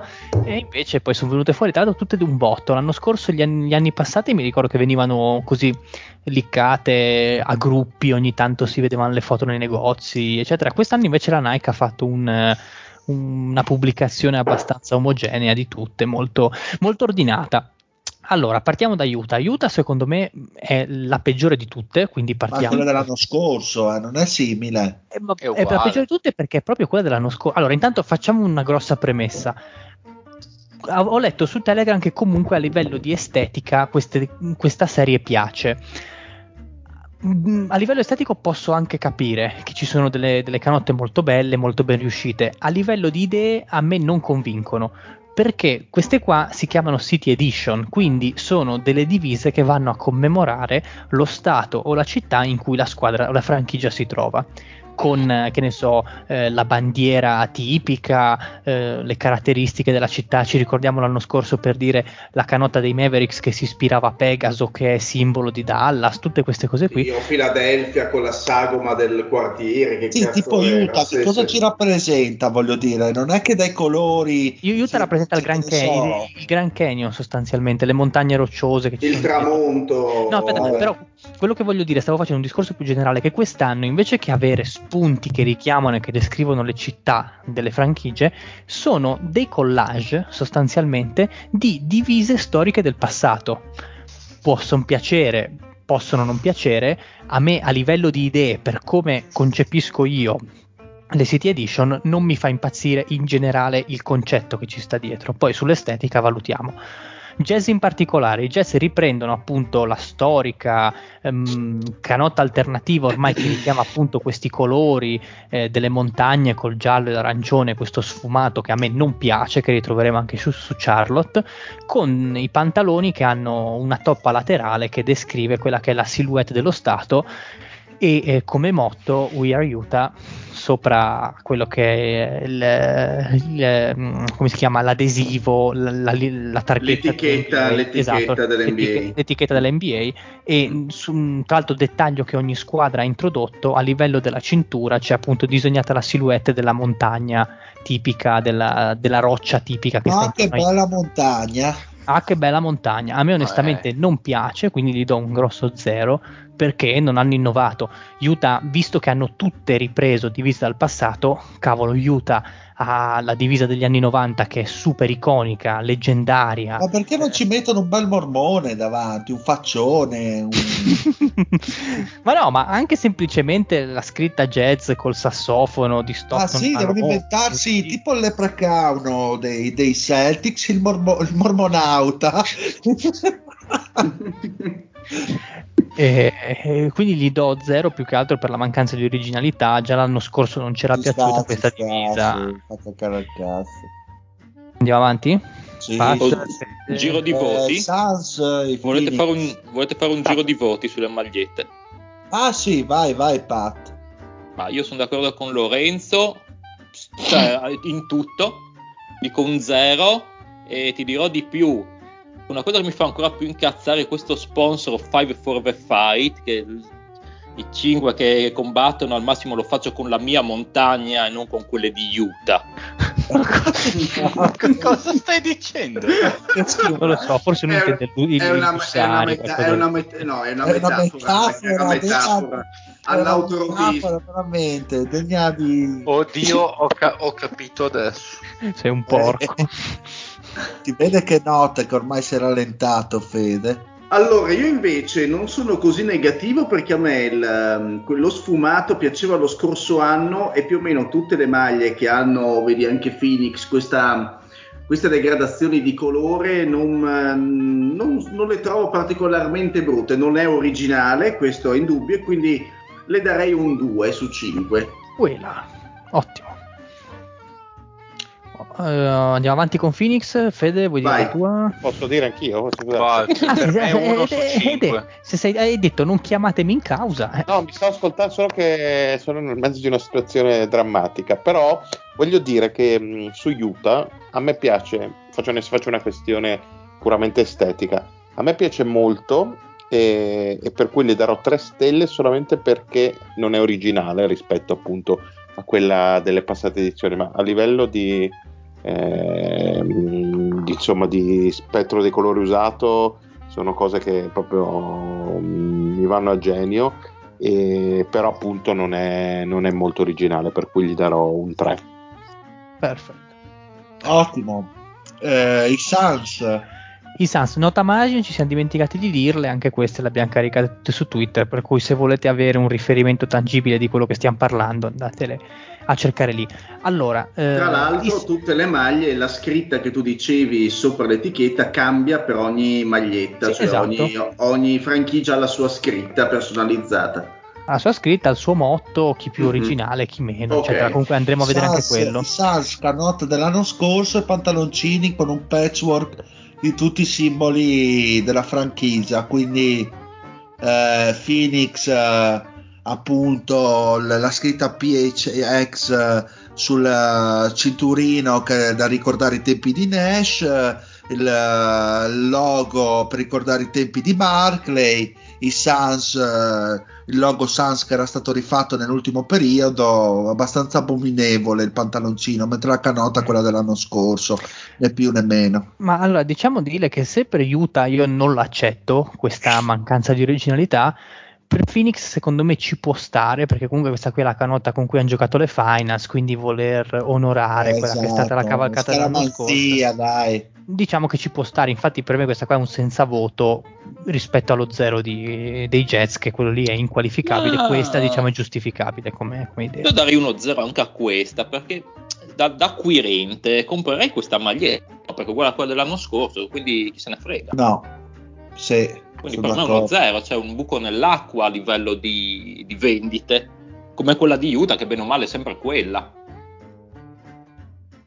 Mm-hmm. Sì, ci, sta, ci, sta, ci sta come discorso. Per era, bella, era bella anche l'anno scorso. No, era bella l'anno scorso, ma quest'anno sì. ho quella dell'anno scorso io. Che cazzo ma me ne fa? Quella, sì, è, è, è, Bravo, sono d'accordo. Concordo. Mario, stavi parlando? Stavo dicendo che, guarda, per, per, ricopiate il commento che ho fatto su Utah ed è la stessa cosa, cioè nel senso, mi piace molto esteticamente, ma la mancanza di originalità non mi fa andare oltre le tre stelle. Idem. Sì, è bella, ma più di tre stelle non si può dare. New Orleans direi andiamo no, avanti ma tra l'altro l, l, lo sponsor di, di, di, Nola è il Botta hai Botta hai Botta è direttamente Lady che, che, sponsor- sì, esatto. che sponsorizza no? Eh, esatto sì, sì. Eh, ce l'ha già spiegato lo sponsor, ce l'ha già col illustrato. Suo, col, suo swag, col suo swag inimitabile. E, um, cosa dire di, di, Nola? Nola è una delle poche franchigie che non adotta un omaggio al passato e devo dire che secondo me... Perché non, lo, non ce l'ha. Ma no, p- però per esempio, che ne so, richiamare la canotta di, degli Hornets, quelli di Chris Paul e David West, quella lì comunque era una canotta abbastanza ico- iconica, abbastanza leggendaria nei limiti comunque per gli appassionati che poteva essere riproposta. Questa onestamente è l'ennesima celebrazione del Mardi Gras con uh, questo sfondo bianco che piace tanto ai Pelicans, ma in realtà fa solo l'effetto pigiama, ogni anno diciamo la stessa cosa, ma Zion con sta divisa qui sembra veramente un, un, una pallina, ecco, con uh, le solite striature. Dio, no, non che hai vestito in altro modo, sembri proprio magro. Adesso. No, però magari con un nero che sfina si può pensare a. Eh, ma deve essere nero, tanto nero, eh, lì ci vuole. nero pece, nero pece. E... body shaming, vai. Sì, no, ass- assolutamente. Eh, ma, ma, ma, Zion se lo merita. Che dai, bello il body shaming. E quindi sfondo bianco con queste strisce laterali blu eh, oro e, rosso che sono praticamente i colori della franchigia che simboleggiano quella che è la forza, l'onore, la gloria, tutte, qualità che, tutte qualità che non vediamo nei giocatori dei Pelicans, non abbiamo mai visto forse. Eh, in, sulla cintura abbiamo i tre gigli che sono simbolo appunto della Louisiana e di New Orleans, la scritta Nola, mh, mm, tipica ormai classica di tutte le canotte alternative dei Pelicans, e come, come dicitura sopra l'etichetta NBA Won't Bow Down, che è il, il motto un po' della, della franchigia e eh, la catchphrase. De... Fa cagare sta, sta, sta divisa, zero. Ah sì sì, anche qui zero, tranquillamente. Zero. Sì, no, nulla di... Ma allora, rispetto alla porcata dell'anno scorso, secondo me bene, ne potrebbe anche strapparla una sufficienza, mi piacciono così le linee, mi piace più che altro l'accostamento dei colori. Poi per, per il resto... È... Per, per, me è un 3 su 5 ci sta. Ah, anch'io vado 3 su cioè, 5. L'anno scorso che un... sembrava in effetti una tenuta da calcio fiorentino, questo qui è un pochettino più, dai, più passabile. Sì. Diciamo I colori non... sono belli, sono d'accordo. Allora, io non so onestamente chi è, se è Nike che decide per tutte le franchigie o se sono le franchigie che hanno un proprio stilista che crea appunto le, le divise, però mi sembra che loro non osino mai, non, non si spingano oltre un certo, un certo livello. Però... È vero, è vero, è vero, concordo su questo. Potrebbero in queste magliette speciali avere molta più più fantasia anche a livello di, proprio di, di, di grafica, di design, invece sono sempre la stessa merda. Ottimo, perfetto. Eh, anche io eh, gli do il voto basandomi sul miglioramento rispetto all'anno scorso perché è bruttina, però è, si può guardare per più di 10 secondi a differenza di, di quella dell'anno scorso, quindi 2 su 5 per me. Oklahoma City, giusto? Sì, yes. esatto. Allora, Oklahoma City è la prima canotta che la prima canotta mix, ovvero che riprende temi e mm, layout e font dalle canotte del passato. Io a prima vista ho detto "Ma che è sta cagata?" Però sapete che guardandola più a fondo mi sono detto non indossata, quindi vista così sul, sul manichino, sul, sull'appendino, può avere un certo senso. Poi indossata, secondo me, sui giocatori di basket che hanno una fisicità non adatta a portare il bianco, di solito è una schifezza. Però così potrebbe aver senso perché è una divisa totalmente bianca con i dettagli grigi ghiaccio. Quindi cioè, è una divisa molto particolare, praticamente mai vista in, in NBA. Eh, ritorna il tema verticale con la scritta OKC sì, verticale. quello è bello. Quello che è, è molto bello, molto interessante, mm. che era preso dall'Alternative Jersey del 2000, dal 2012 al 2016 eh, la scritta OKC al font dell'alternativa arancione del 2015 e piccola chicca sulla cintura a livello proprio lì dei pantaloni non si vede molto bene della foto però c'è il logo temporaneo che è stato utilizzato dalla franchigia nel momento in cui si è trasferita da Seattle a Oklahoma City e non aveva ancora fatto tutto il rebranding, non aveva ancora studiato loghi, colori e tutto, ma era semplicemente scritto Oklahoma City con un pallone da basket stilizzato dietro e quindi a richiamare appunto questo trasferimento viene ripreso eh, viene ripreso lì sulla divisa. Non so se riuscite a vederlo voi nelle foto che ho, sì, che sì, ho sì, mandato. Ok. Che ne pensate? Io gli do un una sufficienza molto piena. Bah, per me. Ma... Io, io vorrei Vai, vederlo addosso a qualcuno effettivamente per farmi un'idea migliore. A qualcuno a cui magari tipo il bianco. Ma non tipo, no. Eh, cioè, la meglio che sì su Mobamba, dici? No, boh, su, su un su nero come Mobamba. Sì. No, io su, uno, no, io su uno nero, nero. bene. No, io voglio vedere su uno a cui cade bene sta roba qui, il poco. io non so, da acquirente, se dovessi comprarle, questa magari può già più avere un senso per quelli prima, non comprerei per nulla al mondo, anche se costa 5 euro. Questa non mi piace, però potrebbe essere portata meglio se la metti addosso perché comunque ha questi motivi direi che un 1 per me non mi piace però almeno non è proprio una roba schifosa che, me... che ti viene da bruciare Posso dire piace... una roba? Prego, okay, zio, scusami. No, mi piace la scritta verticale, sinceramente, spostata e decentrata rispetto appunto alla, alla, fascia centrale. Sul fatto della vestibilità per un tifoso, nel senso la compro per indossarla e portarla in giro, non la vedo molto, sinceramente. Eh, sono curioso anch'io come il Fede di vederla su un giocatore, ma di colore, non bianco. No, beh, scherzavo. Uh, sinceramente è bella perché è diversa dalle altre, ma non, sì, ma, non la, compre, ma non, la comprerei mai, quindi le, do, le, le do un 1. Va premiata la fantasia perché hanno provato a fare qualcosa di diverso, ma sembra una canotta della salute, dai. Eh, volevo eh. dire che a me sembra la canotta de, della Kipsta 5 euro che no, compri al Decathlon. Ma guarda che ragazzi, sembra se togliete la scritta OKC e la sostituite con qualsiasi altra cosa, sembra la classica canotta Nike che compri in un negozio Nike. Sì, sì, sì. sì, sì quella che prendi e vai a correre, non c'è Sì, sì, d'accordo con te, infatti. No, no, Quindi ma a me, piace, a me piace la scritta. Puoi comprarla per vestirla però chi se ne frega, nel senso me ne compro un'altra a sto punto. A, a me cioè, questa senso... cosa della scritta verticale piace molto. Io direi che la, la cosa che nel, completo, nel, complesso mi piace di più di tutte è il logo di OKC sui pantaloncini in basso, che è molto carino. Sì, anche a me piace quello. E, e, poi effettivamente la scritta così in giù, cioè verticale, carina, però cioè, non so come dire, ma mi, vista così allo stesso tempo mi piace, perché comunque cioè, metti bianco e grigio insieme, chiaramente non puoi sbagliare, ma è impersonale. Ma ti sale anche del vomito in bocca. Anche. No, non mi sale del vomito, non, non mi trasmette niente perché sono, è, è, anche il grigio è un grigio molto chiaro e quindi alla fine ti trasmette davvero poco. Effettivamente. Diciamo che secondo me ci sono alcuni dettagli azzeccati tantissimi, sì. però nel complesso si poteva usare un po' di più, ecco, mi sembra sì, un po' sì. a, me, a me, sembra davvero la, la, la, maglietta un po' senza anima che costa un po' meno del, del sì, sì, sì, del Nike Store. sì, ma neanche del Nike Store.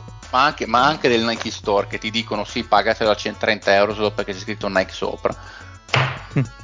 Effettivamente sì, effettivamente sì. Bene, Se quindi... la rifacessero uguale con dei colori un po' più interessanti, secondo me sarebbe figa, molto figa.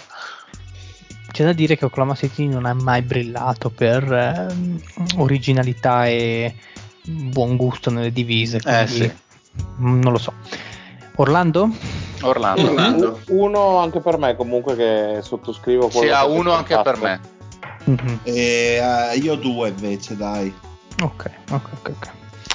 Orlando invece è divisa molto particolare, si prende il, il tema dell'anno scorso. È molto stile Halloween come, come idea sì, perché sì.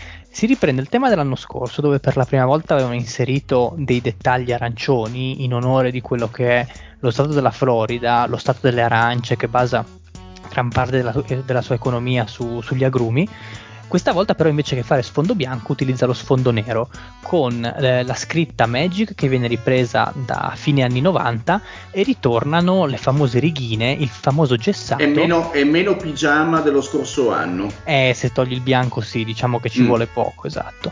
La cosa particolare delle righine, che non credo si veda a questo livello di dettaglio della foto, è che hanno, eh, sono, sono, carat- sono, formate da due frasi, why not us? e why not now, che sono un po' i, i, i motti che aveva Orlando all'epoca, all'epoca d'oro, diciamo, quella di inizio anni 90 eh, e, e, nuovo millennio, che era un po'...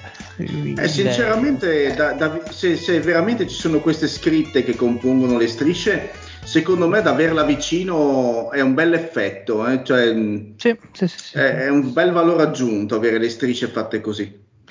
Chiude poi, chiude poi, a livello di dettagli i loghi eh, laterali su, a livello ginocchia dei pantaloncini che richiamano appunto il logo di quel periodo storico lì eh, delle finals contro, contro Houston che Fede ricorda con particolare piacere. Esattamente. Io do un bel 4. Le ha vinte la squadra giusta. Io do un bel 4, mi piace un sacco. Ma questa è una bellissima Canota. Pensavo un 4, ma penso che darò 5 invece. Mm, mm-hmm. Perché è proprio figa. E poi secondo me il tema così anche un po' colorato, un po' gioioso, diciamo, ci sta anche bene col logo Disney. Quindi... Sì, ma il logo Disney sta bene su tante canote di Orlando, eh, devo dire. Una... Quindi io, io, vado sul, ma sì, sul 5, ci sta, una bella canota. Mario? Eh, Mario sono un po' indeciso, ma io sono comunque un grande fan dell'arancione, quindi sicuramente il mio voto è alto. Uh, non lo so se vista indossata quel gessato possa, possa rendere proprio al massimo, quindi mi fermo a 4. Okay. Tanto io sono grande fan dell'arancione, si vede che te ne intendi.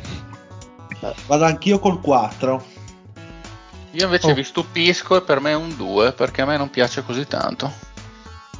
Vi stupirò perché io adoro ovviamente il gessato di Orlando, anche quello di, di, di anni 90, ma anche quello di inizio anni 2000, ma per me con quel tipo di, arancio, di arancione fatto in quella maniera per me fa un po' a pugni e non, non mi, se, se, fosse diversa la banda laterale sia dei pantaloncini che della maglietta sarebbe almeno un 4 ma secondo me soprattutto in così mi fa un po' troppo cacciarone e mm-hmm. indossata quella banda lì non, non, mi piace. Il nero gessato e il lettering magic mi piace e gli faccio e gli dai due punti. Ma quella banda a me piace poco molto poco. De- dettaglio che vi, vi, vi, sottolineo, che poi ritroveremo anche con altre divise, è il colletto che richiama un po' la forma tipica dei colletti di inizio 2010. Dal 2010 al 2015 praticamente tutte le canotte avevano quella, mm. quella V un quella po' v. ondulata. Un po' ondulata sui colletti. Sì, lo troveremo eh, per esempio anche già nella prossima, che è quella dei Bucks.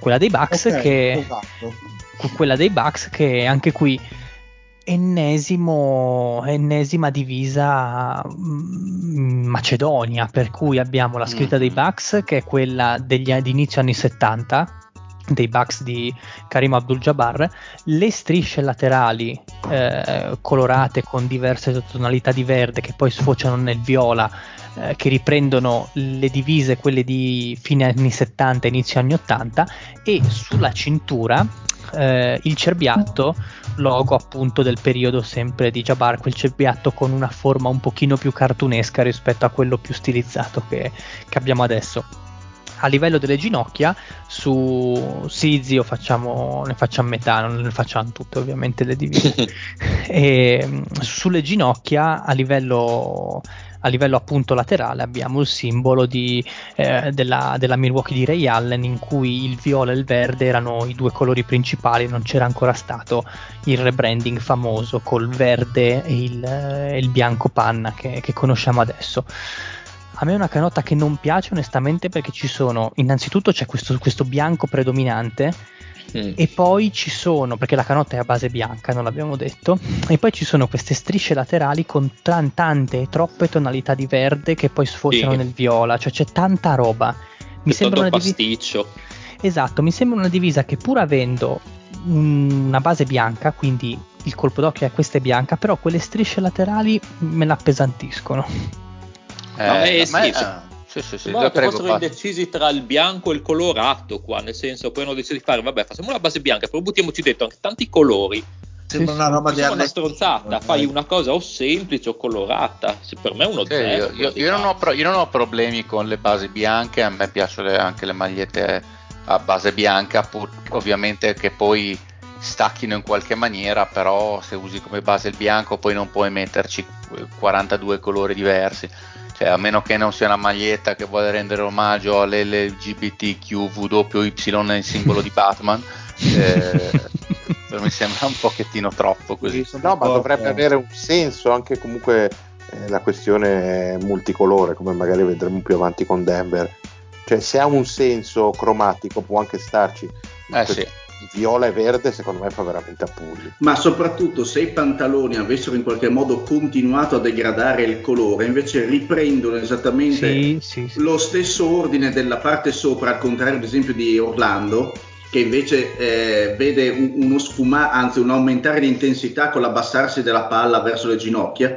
Qui invece riprende esattamente come se fossero due cose staccate, pantaloni Comunque, e maglietta. Zio, Zio, scusa, è la seconda volta che usi degradare nella maniera sbagliata riferito ai colori, quindi ti prego di smetterla, di portare ignoranza al podcast. No, tra l'altro, due, due, giustamente, tra l'altro due cose, secondo me il colletto fatto così non mi piace, ma non per la forma V, ma perché lo riprendono e lo esaltano troppo con questa specie di verdone, quel cazzo che è mm-hmm. eh, che poi indossato fa sembrare, non so, come se ci avessi una camicia di forza attaccata al collo, lo sto vedendo indossata da Giannis, e sembra piccolissima sopra perché di fatto così, con tutto questo colletto così grosso, sembra che la parte collare. delle spalle della canotta faccia un collare, la parte della, delle spalle sia piccolissima e tra l'altro invece sarebbe molto bello questa parte sfumata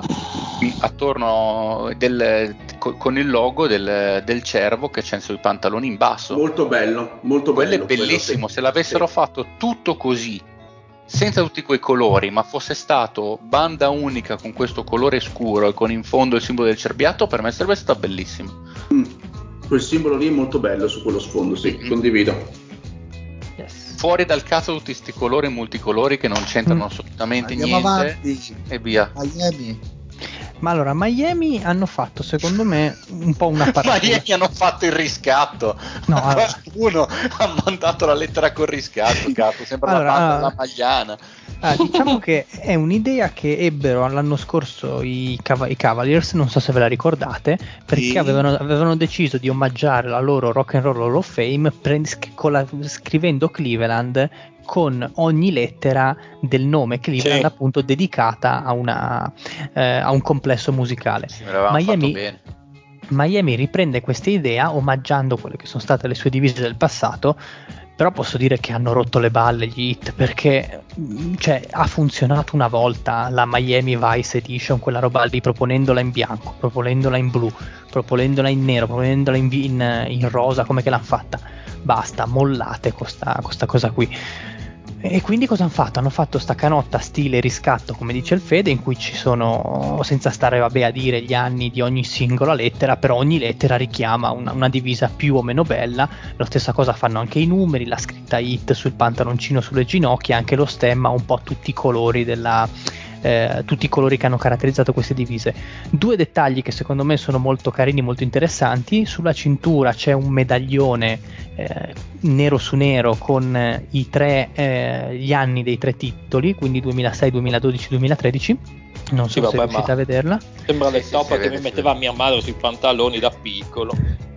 Sì, ecco, mm, sì, l'idea può essere quella. E quel bordino dorato che delimita un po' quello che è il perimetro della la divisa è nera, scusate, non l'abbiamo detto. Il bordino dorato che, che delimita lateralmente quella che è sia la canotta che i pantaloncini ricorda quella che era la striscia eh, che gli hit mettevano nel campo per giocare alle finals, una striscia laterale che era fuori ancora dal campo e fuori dalla scritta Miami Heat che delimitava quella che era lo spazio oltre il quale i tifosi non, non, dovevano, non dovevano, muoversi. Così, piccola nota di Questa colore. Io, io, devo dire comunque mm. che sarebbe uno zero praticamente gli do un 1 aggiuntivo solo perché nonostante da vedere così mi faccia cagare, io a, im- a, immaginarmi di giocare in estate al campetto con sta maglia indosso mi ci vedo. Cioè sembra una maglia che comunque da indossare il suo perché. Esatto, sì, e infatti io le do col nero a Bologna sudi anche l'anima, però.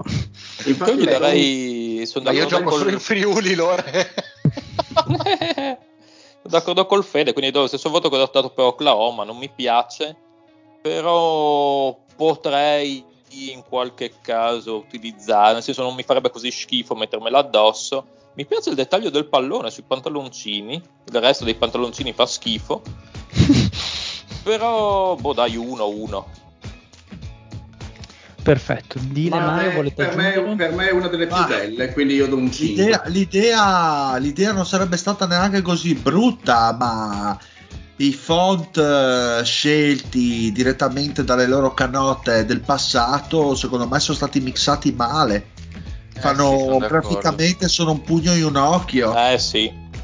È quello il problema. Se fossero stati scelti meglio, messi meglio, con un altro, non lo so, qualcosa di diverso, forse sarebbe stato uguale o forse anche meglio, però alla fine della, della fiera è una maglietta non propriamente riuscita, diciamoci. Sì, sì, dai. diciamoci la verità, sul retro c'è, c'è scritto il, il, messaggio per recuperare il Duca Grazioli esatto. della Rover. Dai, scusate. Ma invece secondo me è una di quelle che osano di più. E, ehm, può non piacere o no la, la, la vicinanza dei, dei, mh, del form, però eh, secondo me è una di quelle... Degrada abbastanza il font.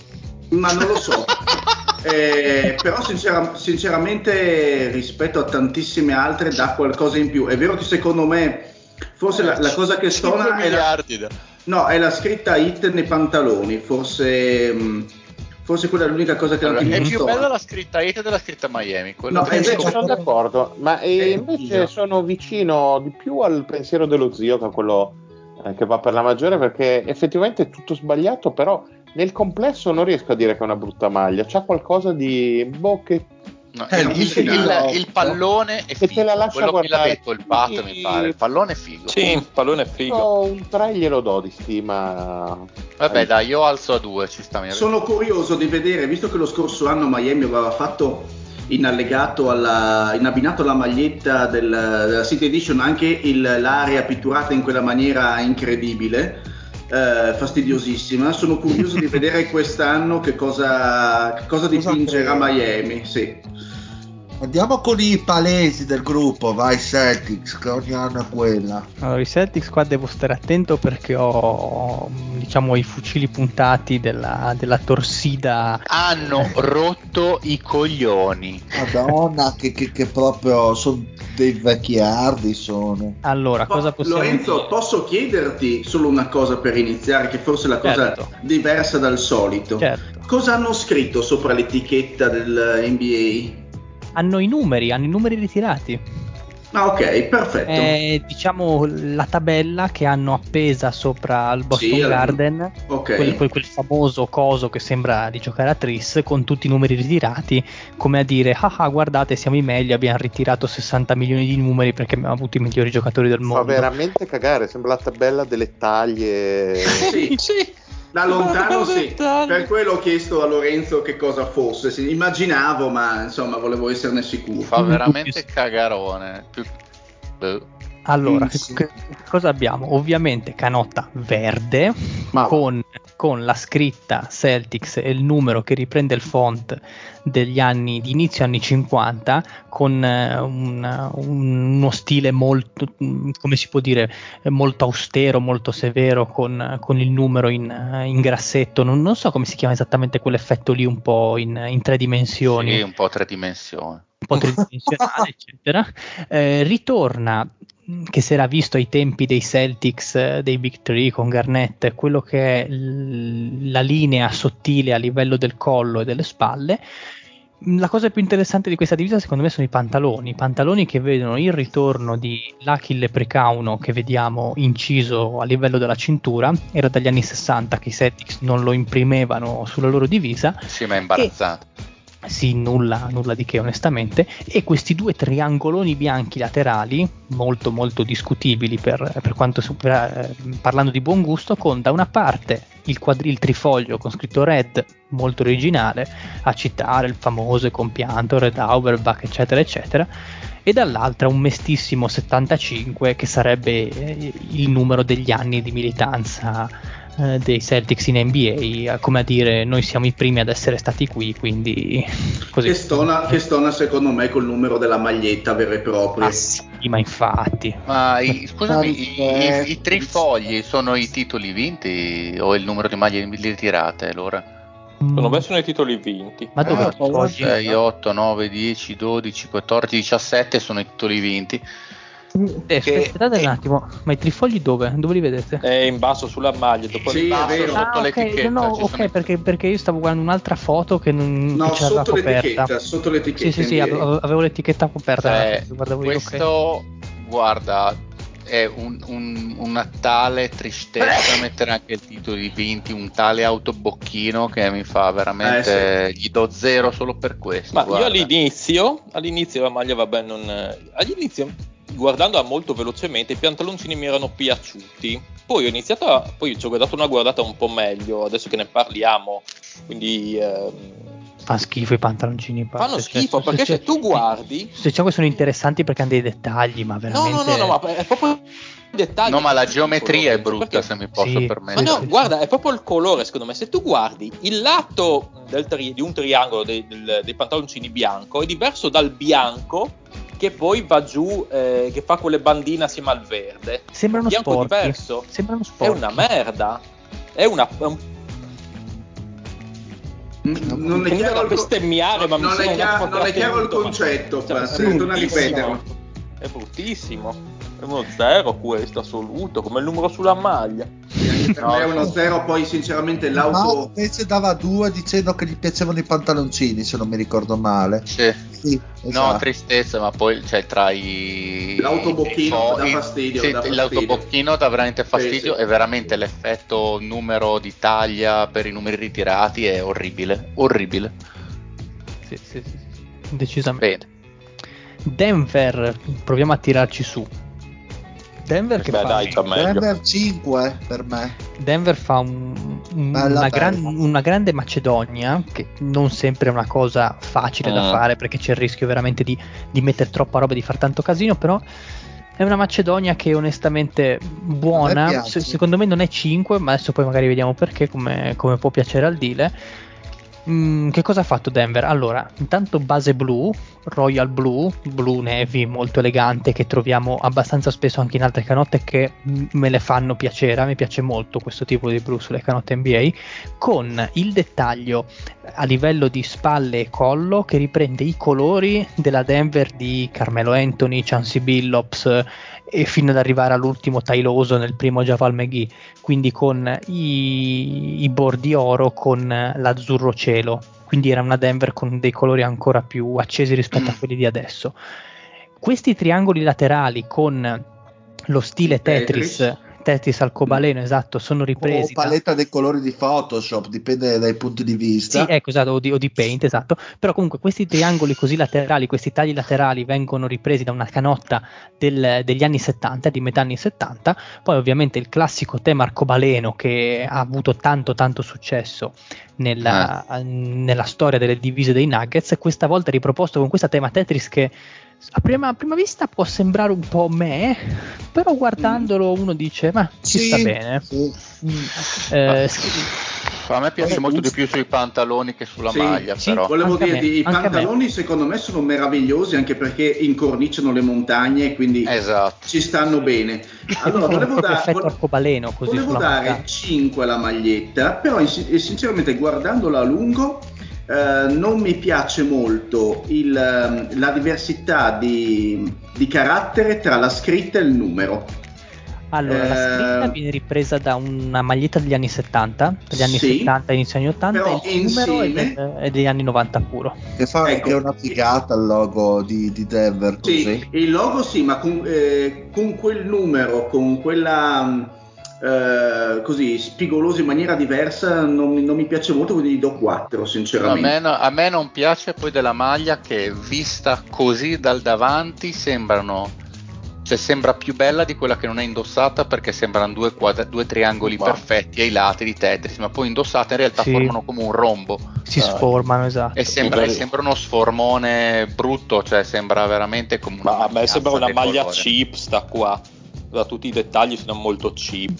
Diciamo, diciamo, maglia 2, 2,5, pantaloni 5, assolutamente. Pantaloni ancora peggio della maglia, secondo me. E addirittura... ancora più cheap i pantaloni. No, i pantaloni dalla... indossati sono fighi perché ci sono le montagne. Sì, una figata. Dalla Poi linea per... dell'elastico a queste montagne, questi colori, questi rombi del cazzo, tutti dettagli abbastanza cheap. Magari l'idea era anche interessante, però guardo, più guardo i dettagli con intensità e più mi sembra cheap, tipo una cineseria, una roba così, quindi due. Comunque è ancora cheap, scusa che non ho capito. Come i Celtics, anche loro mettono la, la storica mascotte eh, sulla cintura, infatti compare... È vedete, divertente almeno, devo Maxi dire. De, Maxi The Miner, che è stato il primo, il, la prima grande mascotte storica. De, Ma de, è... Lorenzo, scusami, il font della scritta Denver di che anni si parla? Eh, dal, dal, dal, dal, 77 all'82. Ok, perfetto. Mentre grazie. il numero è dal 93 al 2003. Benissimo, grazie. Mm, quindi direi promossa al, al, netto degli insulti del Paz, dai. Esatto. Andiamo Guarda, eccomi, scusate, ma volevo dire che anche per me è una, è una maglia che ha il suo fascino gli avrei dato un 3,5 se avessimo avuto i mezzi, ma mi spingo sul 4 perché devo dire che cromaticamente mi piace molto. Ok. Spurs. Spurs. Allora, con gli Spurs introduciamo uh, una, un, un, dettaglio Ah, pensavo i voti negativi stessi dicendo. No, ma boh, diciamo che fa un po' effetto dentifricio, un po' effetto tubetto menta dentro. Un po' effetto merda. Bravo, esatto, esatto, sono d'accordo. Ecco, eh. I menta colgate. Non eh, sapevo come trovare l'idea, ma è merda. Eh, il, merda il, il, il, dettaglio che troviamo è quello del doppio logo, che rivedremo in tante altre squadre che decidono di utilizzare più loghi e mettono più loghi sui pantaloni soprattutto, che può essere una, una scelta più o meno vincente perché non è sempre il massimo. Descriviamo allora questa, questa cosa. Allora, si riprende un po' l'idea dell'anno scorso di celebrare quello che era eh, la, um, di quella che era, come si può dire, la, la, fiesta di San Antonio, quindi i colori che però se non sbaglio erano messi in diagonale sulla scritta centrale della maglietta se non esattamente con una, nera, con una maglietta sì, nera super elegante quest'anno sì, invece sì. Si, si, si va sul bianco e vengono riproposti questi colori ma colori che secondo me su base bianca sparano tantissimo perché abbiamo un verde tendente all'azzurro molto acceso, un, uh, un viola rossastro, un, un arancione um, quasi tendente al senape, cioè sono colori molto anni 90 che adesso sono anche difficili da, da accettare. Sono colori che ritroviamo sulle linee laterali sotto, sotto, sotto, le spalle che poi si riprendono sotto a livello dei pantaloncini dove vengono reintrodotti i rombi, i rombi laterali con i due loghi, uno degli Spurs e uno dei Chaparrals che erano la squadra prima eh, di San Antonio, rombi dicevamo che vengono presi direttamente dagli anni 80 con la scritta Spurs con lo sperone al posto della U, tipica delle, delle divise de, degli ultimi anni, però mm, non lo so, non lo so, era sicuramente era molto meglio la divisa dell'anno scorso che a sì, me era tantissimo. Decisamente. Esatto. Poi lo sfondo nero sinceramente fa risaltare senza rendere pacchiani questi colori. Sì, sì. Eh... Ma secondo me sai cosa? Allora, i pantaloncini a me piacciono, sono pantaloncini no, hanno, hanno un bel disegno. Hanno un bel ma disegno. sono proprio tranquilli da mettere. Mm, I colori non mi dispiacciono, sono bianchi, il logo non è ingombrante. La maglietta di per sé, questo bianco con questi colori chiari, e poi sto cazzo di pugno in un occhio che la scritta Spurs in stra nero sì, non c'entra niente, non c'entra niente. Non c'entra niente, poteva farla in un altro colore, la scritta Spurs così, è orrendo. Io le darei un 2 perché i pantaloncini mi piacciono, ma anche se, pantaloncini, anche se pantaloncini io li guardo e questi rombi che fanno molto Chicago Bulls anni 90 eh, eh, lo so, li ritroveremo devo ancora capire se mi piacciono o no la geometria non mi dispiace soprattutto con le righette in basso che si eh, intersecano con eh, i, i, lati dei rombi. Uh, però preferivo sinceramente gli Spurs dello scorso anno, la City Edition ma... molto molto di più. E anche secondo me era meglio. Questi tricolor però del, della banda elastica con questi colori veramente un po' sconclusionati sinceramente. A me non piacciono neanche i pantaloncini, devo dire la verità. Non, non, non capisco. Riprendono male i colori anche della maglietta. Non, le vedo quasi come due pezzi diversi, non le vedo messe eh, infatti, infatti devi comprare i pantaloncini e buttare via la maglietta. Ah, eh sì, ma non mi piacciono neanche i pantaloncini, boh, sti allora... colori. Uh, boh, per me è un. No, mi fa, mi fa proprio cacare, per me è uno zero, non mi piace. Per me è uno. per me è uno. Ok, quindi uno me. Sì, sì. Allora, siamo arrivati a 10, cosa volete fare? Ne facciamo altre 5 o ci fermiamo qui? come volete. Io sono Dai, tranquillo. facciamone altre 5 così facciamo 15-15. Dai. Eh, Pistons. Che fa 28 allora. come mi insegna un noto fa, matematico della fa 24, 24, 24. Quindi se 15 fa sempre 15 intanto, che è un numero primo, come tu mi insegni. Certamente. è un numero primo Brown. E, ok, Pistons. Allora, i Pistons sono un'altra squadra abbastanza derelitta, sia in campo negli ultimi anni, ma anche fuori per quanto riguarda eh, le proposte, le proposte, sì, esatto, a livello di, di, di, di, divise alternative, ci ricordiamo quelle divise che sembravano più eh, maglie di squadre di calcio con le righe, con le righe larghe. Lo comunque. scorso anno, se non ricordo male, avevano, era un simbolo tondeggiante, se non ricordo male. Sì, era una maglia rossa o blu, non ricordo, mm. con sto tondo dentro, con scritto Detroit, sì. o Motor City, qualche Motor City, Motor City mi sembra. Esatto. Cosa fanno quest'anno? Ritornano ancora una volta a proporre canotte rosso-blu, questa volta con predominanza del rosso, con dettagli blu sulle bande laterali, su collo e su spalle e scritte blu, con il font che richiama la Detroit a par- di Rashid Wallace, dei due Wallace comunque di Billups, comunque la Detroit del titolo, e onestamente la cosa più interessante di questa divisa sono i pantaloncini, ma interessante per modo di dire, perché hanno messo queste due saette laterali, pantaloncini. Fanno cagare. Interessante nel posso, modo posso, posso dire che sembrano un po' cheap. Totalmente. Assolutamente cheap. Ma posso dire che ci, ci scriverei tipo, presente quelle magliette con scritto The Man sopra e poi The Legend sotto? Questi pantaloncini sembrano fatti per scriverci The Legend con i due esatto, le saette esatto. che ti illuminano il pacco. Esatto, esatto. ci sono queste due saette che sembrano indicare proprio lì in quella zona. Comunque pantaloncini rossi con queste due saette blu laterali che richiamano un, un dettaglio ripreso da una eh. divisa di fine anni 70 78-79 che aveva queste due saette. Il problema è che le saette ce l'aveva sotto le spalle, quindi ai lati della canotta, non ce l'aveva su, sui pantaloncini. Secondo me si sono ritrovati con questa canotta così talmente anonima, con questi pantaloncini totalmente rossi, e abbiamo detto, bah, fichiamoci due saette, ma, magari vendiamo ma A me la canotta, tra l'altro, in realtà piace anche, è vero che è anonima, però almeno è bella. Sono sì, d'accordissimo. Appunto, cioè non è un. È non, non, dice niente. Non dice eh, niente. No, no, ma non dice niente, siamo tutti d'accordo. Però è meglio un, una roba che non dice niente bella piuttosto che un patacone che è una merda. E a me sto rosso e blu pulito dici non ah, si ricorda Bologna. edition, ma è bello. Ovviamente mi ricorda Bologna eh, ovviamente. No, però a me, a me, in generale il rosso e il blu di, di Detroit è sempre piaciuto molto anche proprio di base. Però il pantalone veramente sembra che cazzo è? C'è scritto Buzz Lightyear dietro poi. Flash? Eh.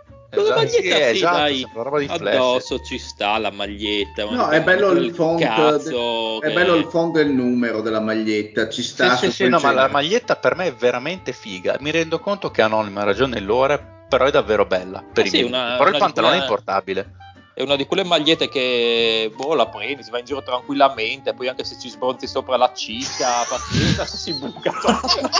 Oddio, calco- cal- calcolando quanto le paghi, io ci penserei un paio di volte. Sì. esatto. Oddio. Una bella co- canotta da eh, 100 io, se, devo prendere, se devo prendere una canotta di merda per sbronzarci sopra non spenderei 120 euro, però va bene. no. La maglia della Kipsta, cazzo. boh, ma io darei, boh, resto in linea con Denver con un 2. Mi piace tanto, la canotta mi piace. Però sopra sopra. I pantaloni sono tremendi. I pantaloni, cioè, io, io, faccio media tra il, il, non lo so, il 3 della maglietta forse anche 4 è il meno 1 dei pantaloni. Eh, fa, sì, anch'io faccio quel ragionamento. Il, il meno 3 dei pantaloni. sì, un 2. Dato... Uno, eh, ma hai dato un voto che sia superiore ai due al, al 2? Orlando sì, Magic, Orlando, Orlando no, Magic 5, quella mi piace. Ok. Eh, comunque chiudono i Pistons, vabbè, velocemente triplo logo, questa volta con quello attuale sulla, sul ginocchio sinistro, quello vecchio dei tempi dei Bad Boys, ginocchio, ginocchio destro, e il logo eh, di Annie Grant Hill sulla cintura. Ah, ecco, Dallas, ecco, scusami, ma io il logo diverso da una parte all'altra del pantaloncino mi fa cagare. Anche a me, sì, sì, l'avevo già detto con gli Spurs, crea troppo, troppo fastidio. Cosa troppo che si ripeterà anche per la prossima uniforme, tra l'altro. Tra l'altro. Eh. Esatto, cosa che si ripete per la prossima uniforme. Dallas, altra canotta a base bianca col colletto de, del periodo 2010, quello che abbiamo già visto con Milwaukee con diciamo i colori della Dallas eh, di, degli anni 80, quindi questo verdone tendente al verde smeraldo nei, nei bordi laterali, ecco diciamo Uh, scusate, mi, mi, è arrivato un messaggio. mi sono un attimo che è il Marione che, che distrae. Comunque, questo, questo, questo, verde, sia a livello del colletto che a livello delle spalle, che scende giù in maniera verticale sui lati e viene ripreso sui pantaloncini. Anche qui nulla di originale. Abbiamo, come diceva il dire, il doppio logo, quello attuale col, col cavallo sulla, sulla destra e quello degli sempre anni 80 sulla sinistra la stessa scritta Dallas col cappello da texano sulla D con eh, così come si chiama lo Stenson non mi ricordo come si chiama eh, sulla, sulla, D appunto che riprende appunto la Dallas degli anni 80 e poi in generale secondo me l'unico dettaglio carino è lo skyline della città all'altezza mm. della, de, della, cintura ma per il resto veramente nulla di nulla di così ma di la, emozionante la, la sigla sopra l'etichetta che cosa vuol dire? Eh, eh, MFFL. Motherfucker, cosa stai? Eh, oddio, zio, lo sapevo anche, ma adesso non mi ricordo perché oh, proprio lo. Ti ho colto eh... in fallo, scusami Lorenzo, non mi permetterò mai più. No, ma eh, io lo so, cioè, il motivo è che mi si è appena spento il computer, che si è scaricata la batteria e quindi avevo ah, tutti, tutti, gli appunti che si, sono, che si, sono, persi. Adesso se mi fate un po' di melina. La... Sono persi, sono persi nelle, nel, nel salcazzo del tempo lì come il Blade Runner. Comunque che voto date? Mavs fan, da Mavs, ah, comunque dire, per, Perdonatemi una fan cosa. for life. Perdonatemi ah, okay, una cosa. Esatto, il, eh, da vedere, vista così, a me non farebbe neanche cagare, cioè dico, non è una bella maglia, però non farebbe neanche cagarissimo, anche perché con il suo cappello da texano mi sa proprio di una roba da, da repubblicani che a me piace, il repubblicanismo. esatto, esatto, esatto. Poi indossata fa schifo. Eh sì. Cioè, visto nel, sul Twitter di Dallas Mavs, eh, indossata da chi? Da Tim Hardway Jr., mi pare. Che, che fa tra l'altro anche lui. Tra, certo, ma, ma, ma, poi stupendo che già ci sono questi collettoni di, di verdone clamoroso, veramente smeraldo, che poi l'hanno fatto su sfondo nero la foto la luce sparata su Tim Hardway Jr.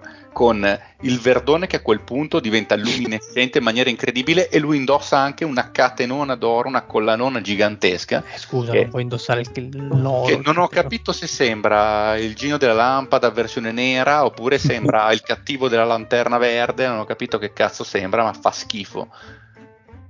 E a me il logo di Dallas così non dispiacerebbe neanche, devo dire la verità, però con queste ripresone straverdi, sì, super, super luminescenti, oh. se, boh, lo posso mettere... Mi dispiace.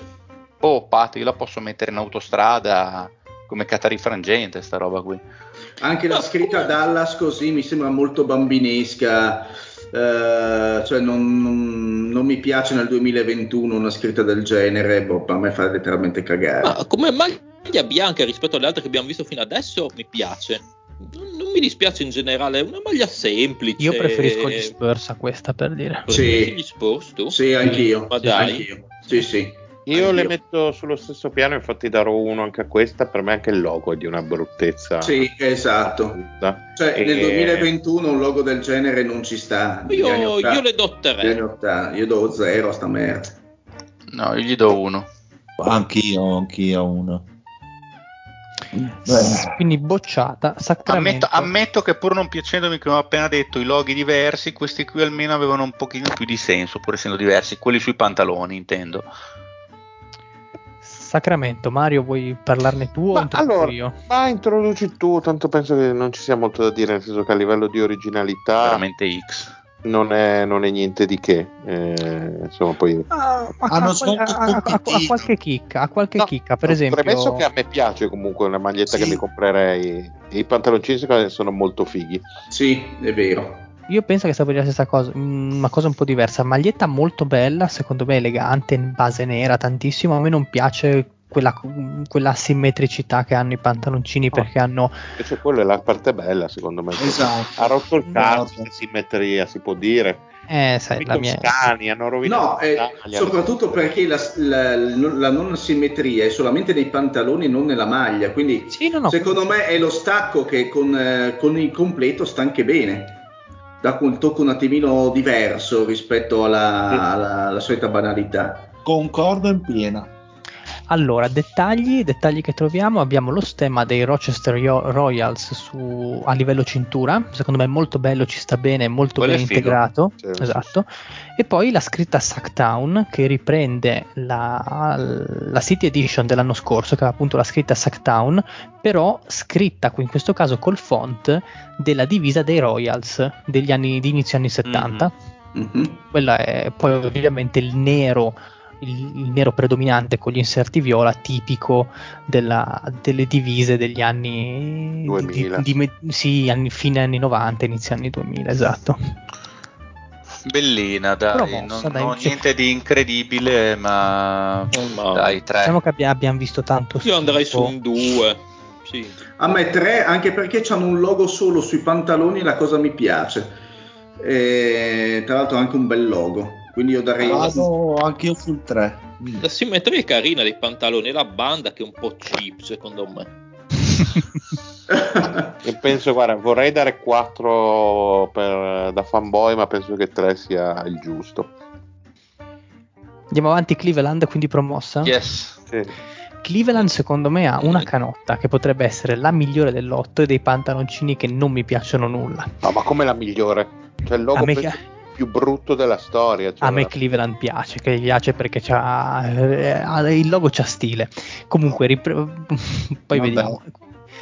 Sembra sì. l'uniforme di un giochino dell'Atari 2006. No, scusate, qua, no, Pat, concedimelo, ma questo logo è veramente cheap, scusami. No, è, è, il primo logo dei Cavaliers. A me non dispiace nel no, A me non dispiace il logo, lo eh, sai però... non è male. Ma sai cos'è? Sembra che ti abbiano messo una toppa al cazzo qua. Guarda lì, sembra che abbia messo un mega toppone al cazzo che poi inizi nei pantaloni. Il, il, il, logo vecchio sta bene abbinato alle striscette alternate dei bordi, secondo me. Lo rendono, lo rendono sì, boh, sì, sì. gli dà un senso. Comunque, per descrivere, prima di lanciarci nei giudizi, eh, maglia completamente color vinaccia, quindi questo marrone tendente al, rossaccio, al rossastro, eh, tipico di Cleveland, con spalle e collo mh, mm, che hanno questa, uh, questi segmenti alternati tra l'oro, il bianco e appunto il marroncino che riprendono la divisa degli anni 70. Il numero il font del numero che è ripreso direttamente dalle prime divise del nuovo millennio e lo stemma tanto vituperato da parte della redazione posto proprio al centro sul petto, uno stemma rotondo con scritto Cleveland Cavaliers con al centro uno spadaccino, un cavaliere che sembra quasi un moschettiere, un d'Artagnan. Sì, che però sembra, è vero, però sembra anche alto 1,20 m e largo 1,60 m, quindi non è proprio e, riuscitissimo. Sono proporzioni un po' così cartunesche appunto. Nota di merito per il logo Goodyear che secondo me si integra molto bene col resto della um, vero, mm, vero, sì, vero. sponsor. Non e si nota i pallini sopra l'etichetta? I pallini sotto l'etichetta, onestamente, non ho trovato nessun riferimento, però sotto c'è scritto uh, l'anno del titolo, quindi non vorrei che sia qualche. Perché qualche sono alternati bianco-giallo, se non sbaglio, no? Adesso vedo dalla foto. No, no non sono alternati. Bianco, giallo, bianco, giallo, giallo, giallo. Ok. Quindi non... c'è un senso. Finiamo no. con i Pacers. Vediamo le sì, aspetta, poi per chiudere, per chiudere i pantaloni, i pantaloncini secondo me sono brutti, triplo logo, la C dei Cleveland da una parte, il Come logo sono dei i pantaloncini, scusate? Il pantaloncini di Cleveland. No, ma come sono? Cioè, c'è proprio... So, sono totalmente rossi, vinaccia, lo stesso colore della, della canotta. Per Lorenzo sono chip. Ma, ma Mario è tardi, ho un sonno bestiale, quindi non sono reattivo. Quindi comunque sì, sono, sono chip, sono chip. E non, e, degrada, e non degradano. No, assolutamente. Comunque non mi piace questa la linea segmentata che abbiamo trovato su spalle e collo, così riproposta in maniera un po' beh, strana su, uh, sui pantaloni, non sono nei laterali, sono un po' messi al centro. Ma casaccio. Bruttina, direi uno per me. Quindi sì. in contumacia? In contumacia ci trasferiamo a Indiana, che è l'ultima se Dio vuole, perché siamo anche tutti stanchi, vogliamo andare a Nanna.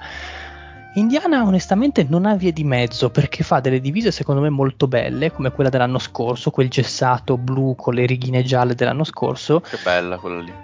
Esatto, e poi tira fuori queste divise come quella di quest'anno molto molto anonime. Mi ricorda un po' una vecchia divisa di Oklahoma City, quella grigia e arancione, non so se ve la ricordate, con questa striscia in diagonale gialla con una canotta che ha la base blu. Mm.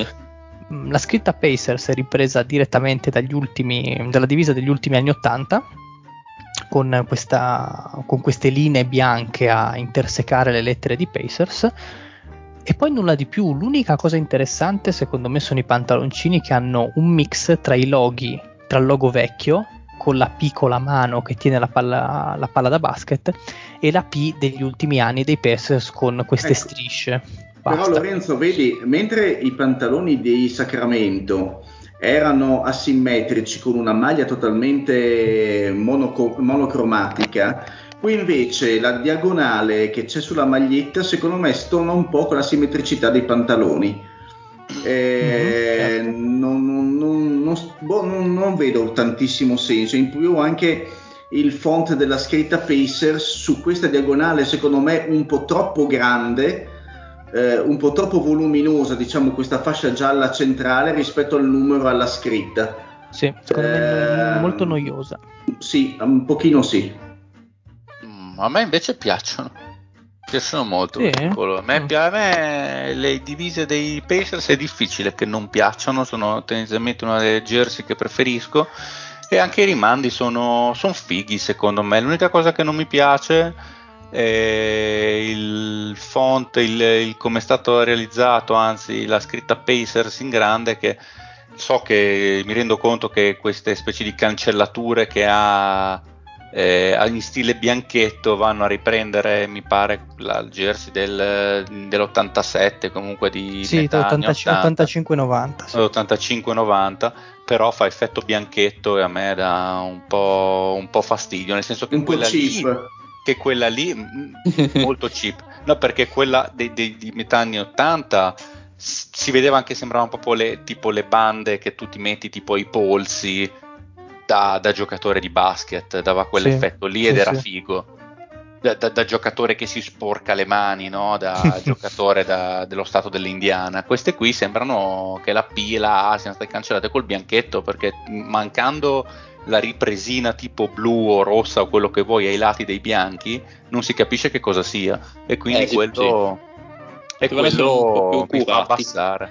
Però diciamo a me, che, che, che sono, salvati, sono salvati dall'accostamento dei colori perché secondo me blu e giallo per le divise sportive funzionano sempre molto sempre, bene. Esatto, no, no, mi rendo conto. E, pantalo- e, e anche i pantaloni che secondo me con questo grande, con il loro grande simbolo su un lato e la simmetricità secondo me sta bene oltre il colore. no, ma poi comunque la banda bianca del pantalone che va a riprendere il bandone centrale bianco in mezzo alla jersey secondo me è figo, quindi tre stelle per me tutte. No, Mario vede. Ah, uh, sì, anch'io. Non, cioè, non, mi dispiace l'accostamento cromatico. Secondo me è molto bello questo blu e anche il giallo eh sì.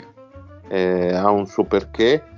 Mm, non mi dice niente di particolare, però devo dire che mi sembra già solo il blu la rende abbastanza elegante per me da promuoverla, quindi 3, 3 ci può stare, ecco. Per quanto io odi il logo della Motorola, che secondo me è veramente terribile, e Sony un po' su tutto. Ma i pantaloncini secondo me sono molto belli. La maglia non mi convince appieno, nel senso non mi dispiace, ma non mi convince. Boh, un 3 direi. Vabbè. Eh, Io vado di 2 invece, per i motivi che ho già detto. Ok. Appena esplicati. Eh, bene, bene. Direi, diciamo per gli ascoltatori che ci siamo tolti forse le più brutte. La prossima settimana avremo quelle un pochino più, più ficantere, sì, esatto. Sì, sì. E ci sono ancora le più belline, sì, la prossima settimana. Sì, sì. Non vedo Io l'ora di scoprire Lorenzo perché hai dato un voto così basso a New York, ma ce lo teniamo. Secondo così. me è bella, tra l'altro. No, mi fa schifo semplicemente. Comunque, vabbè, ne parliamo. Qui, ne parliamo per me è una delle più belle figure. Ne parliamo la prossima. Ok, perfetto. Ciao Lorenzo, grazie mille. Buonanotte a tutti e che lo stile sia con voi. Un saluto al Patrick. Ciao, buonanotte Dile e ricordati di andare a dormire. Grazie caro, anche tu, sogni d'oro. Un saluto allo zio. Un saluto a tutti voi con un degradante chip. Un saluto al Fede. Bella rega, un saluto con Ben Stiller. Hai detto la parola con la B? Ho detto Bjean Ciscikiewicz, Patrick. Ma anche con la N se non sbaglio. Basta, basta. Un saluto al Mario. Un saluto a tutti, soprattutto ai miei amici Novax e vi auguro veramente il meglio. Guardate, se sentite le orecchie che fischiano e sono io che vi penso intensamente e regalo le mie preghiere a voi. Ottimo, Ciao, ottimo. Eh, un saluto anche dal Dile e alla prochaine, lockdown permettendo. Mi tengo i maroni. Ma no, ma non ci chiudono veramente, non scherzate. Non vedo, l'ora, non vedo l'ora di andare a vedere una, una parte di Trieste io. No, dite, no, no, no, ditemelo se mi chiudono che vengo su in Friuli. Natasha from St. Petersburg, she was a trapezist. coast of Lily.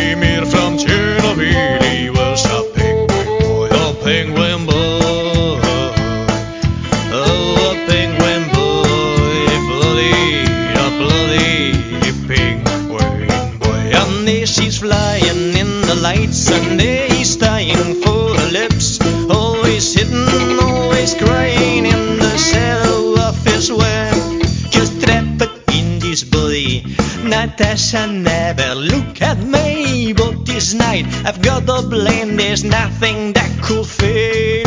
Rostrappot in this building.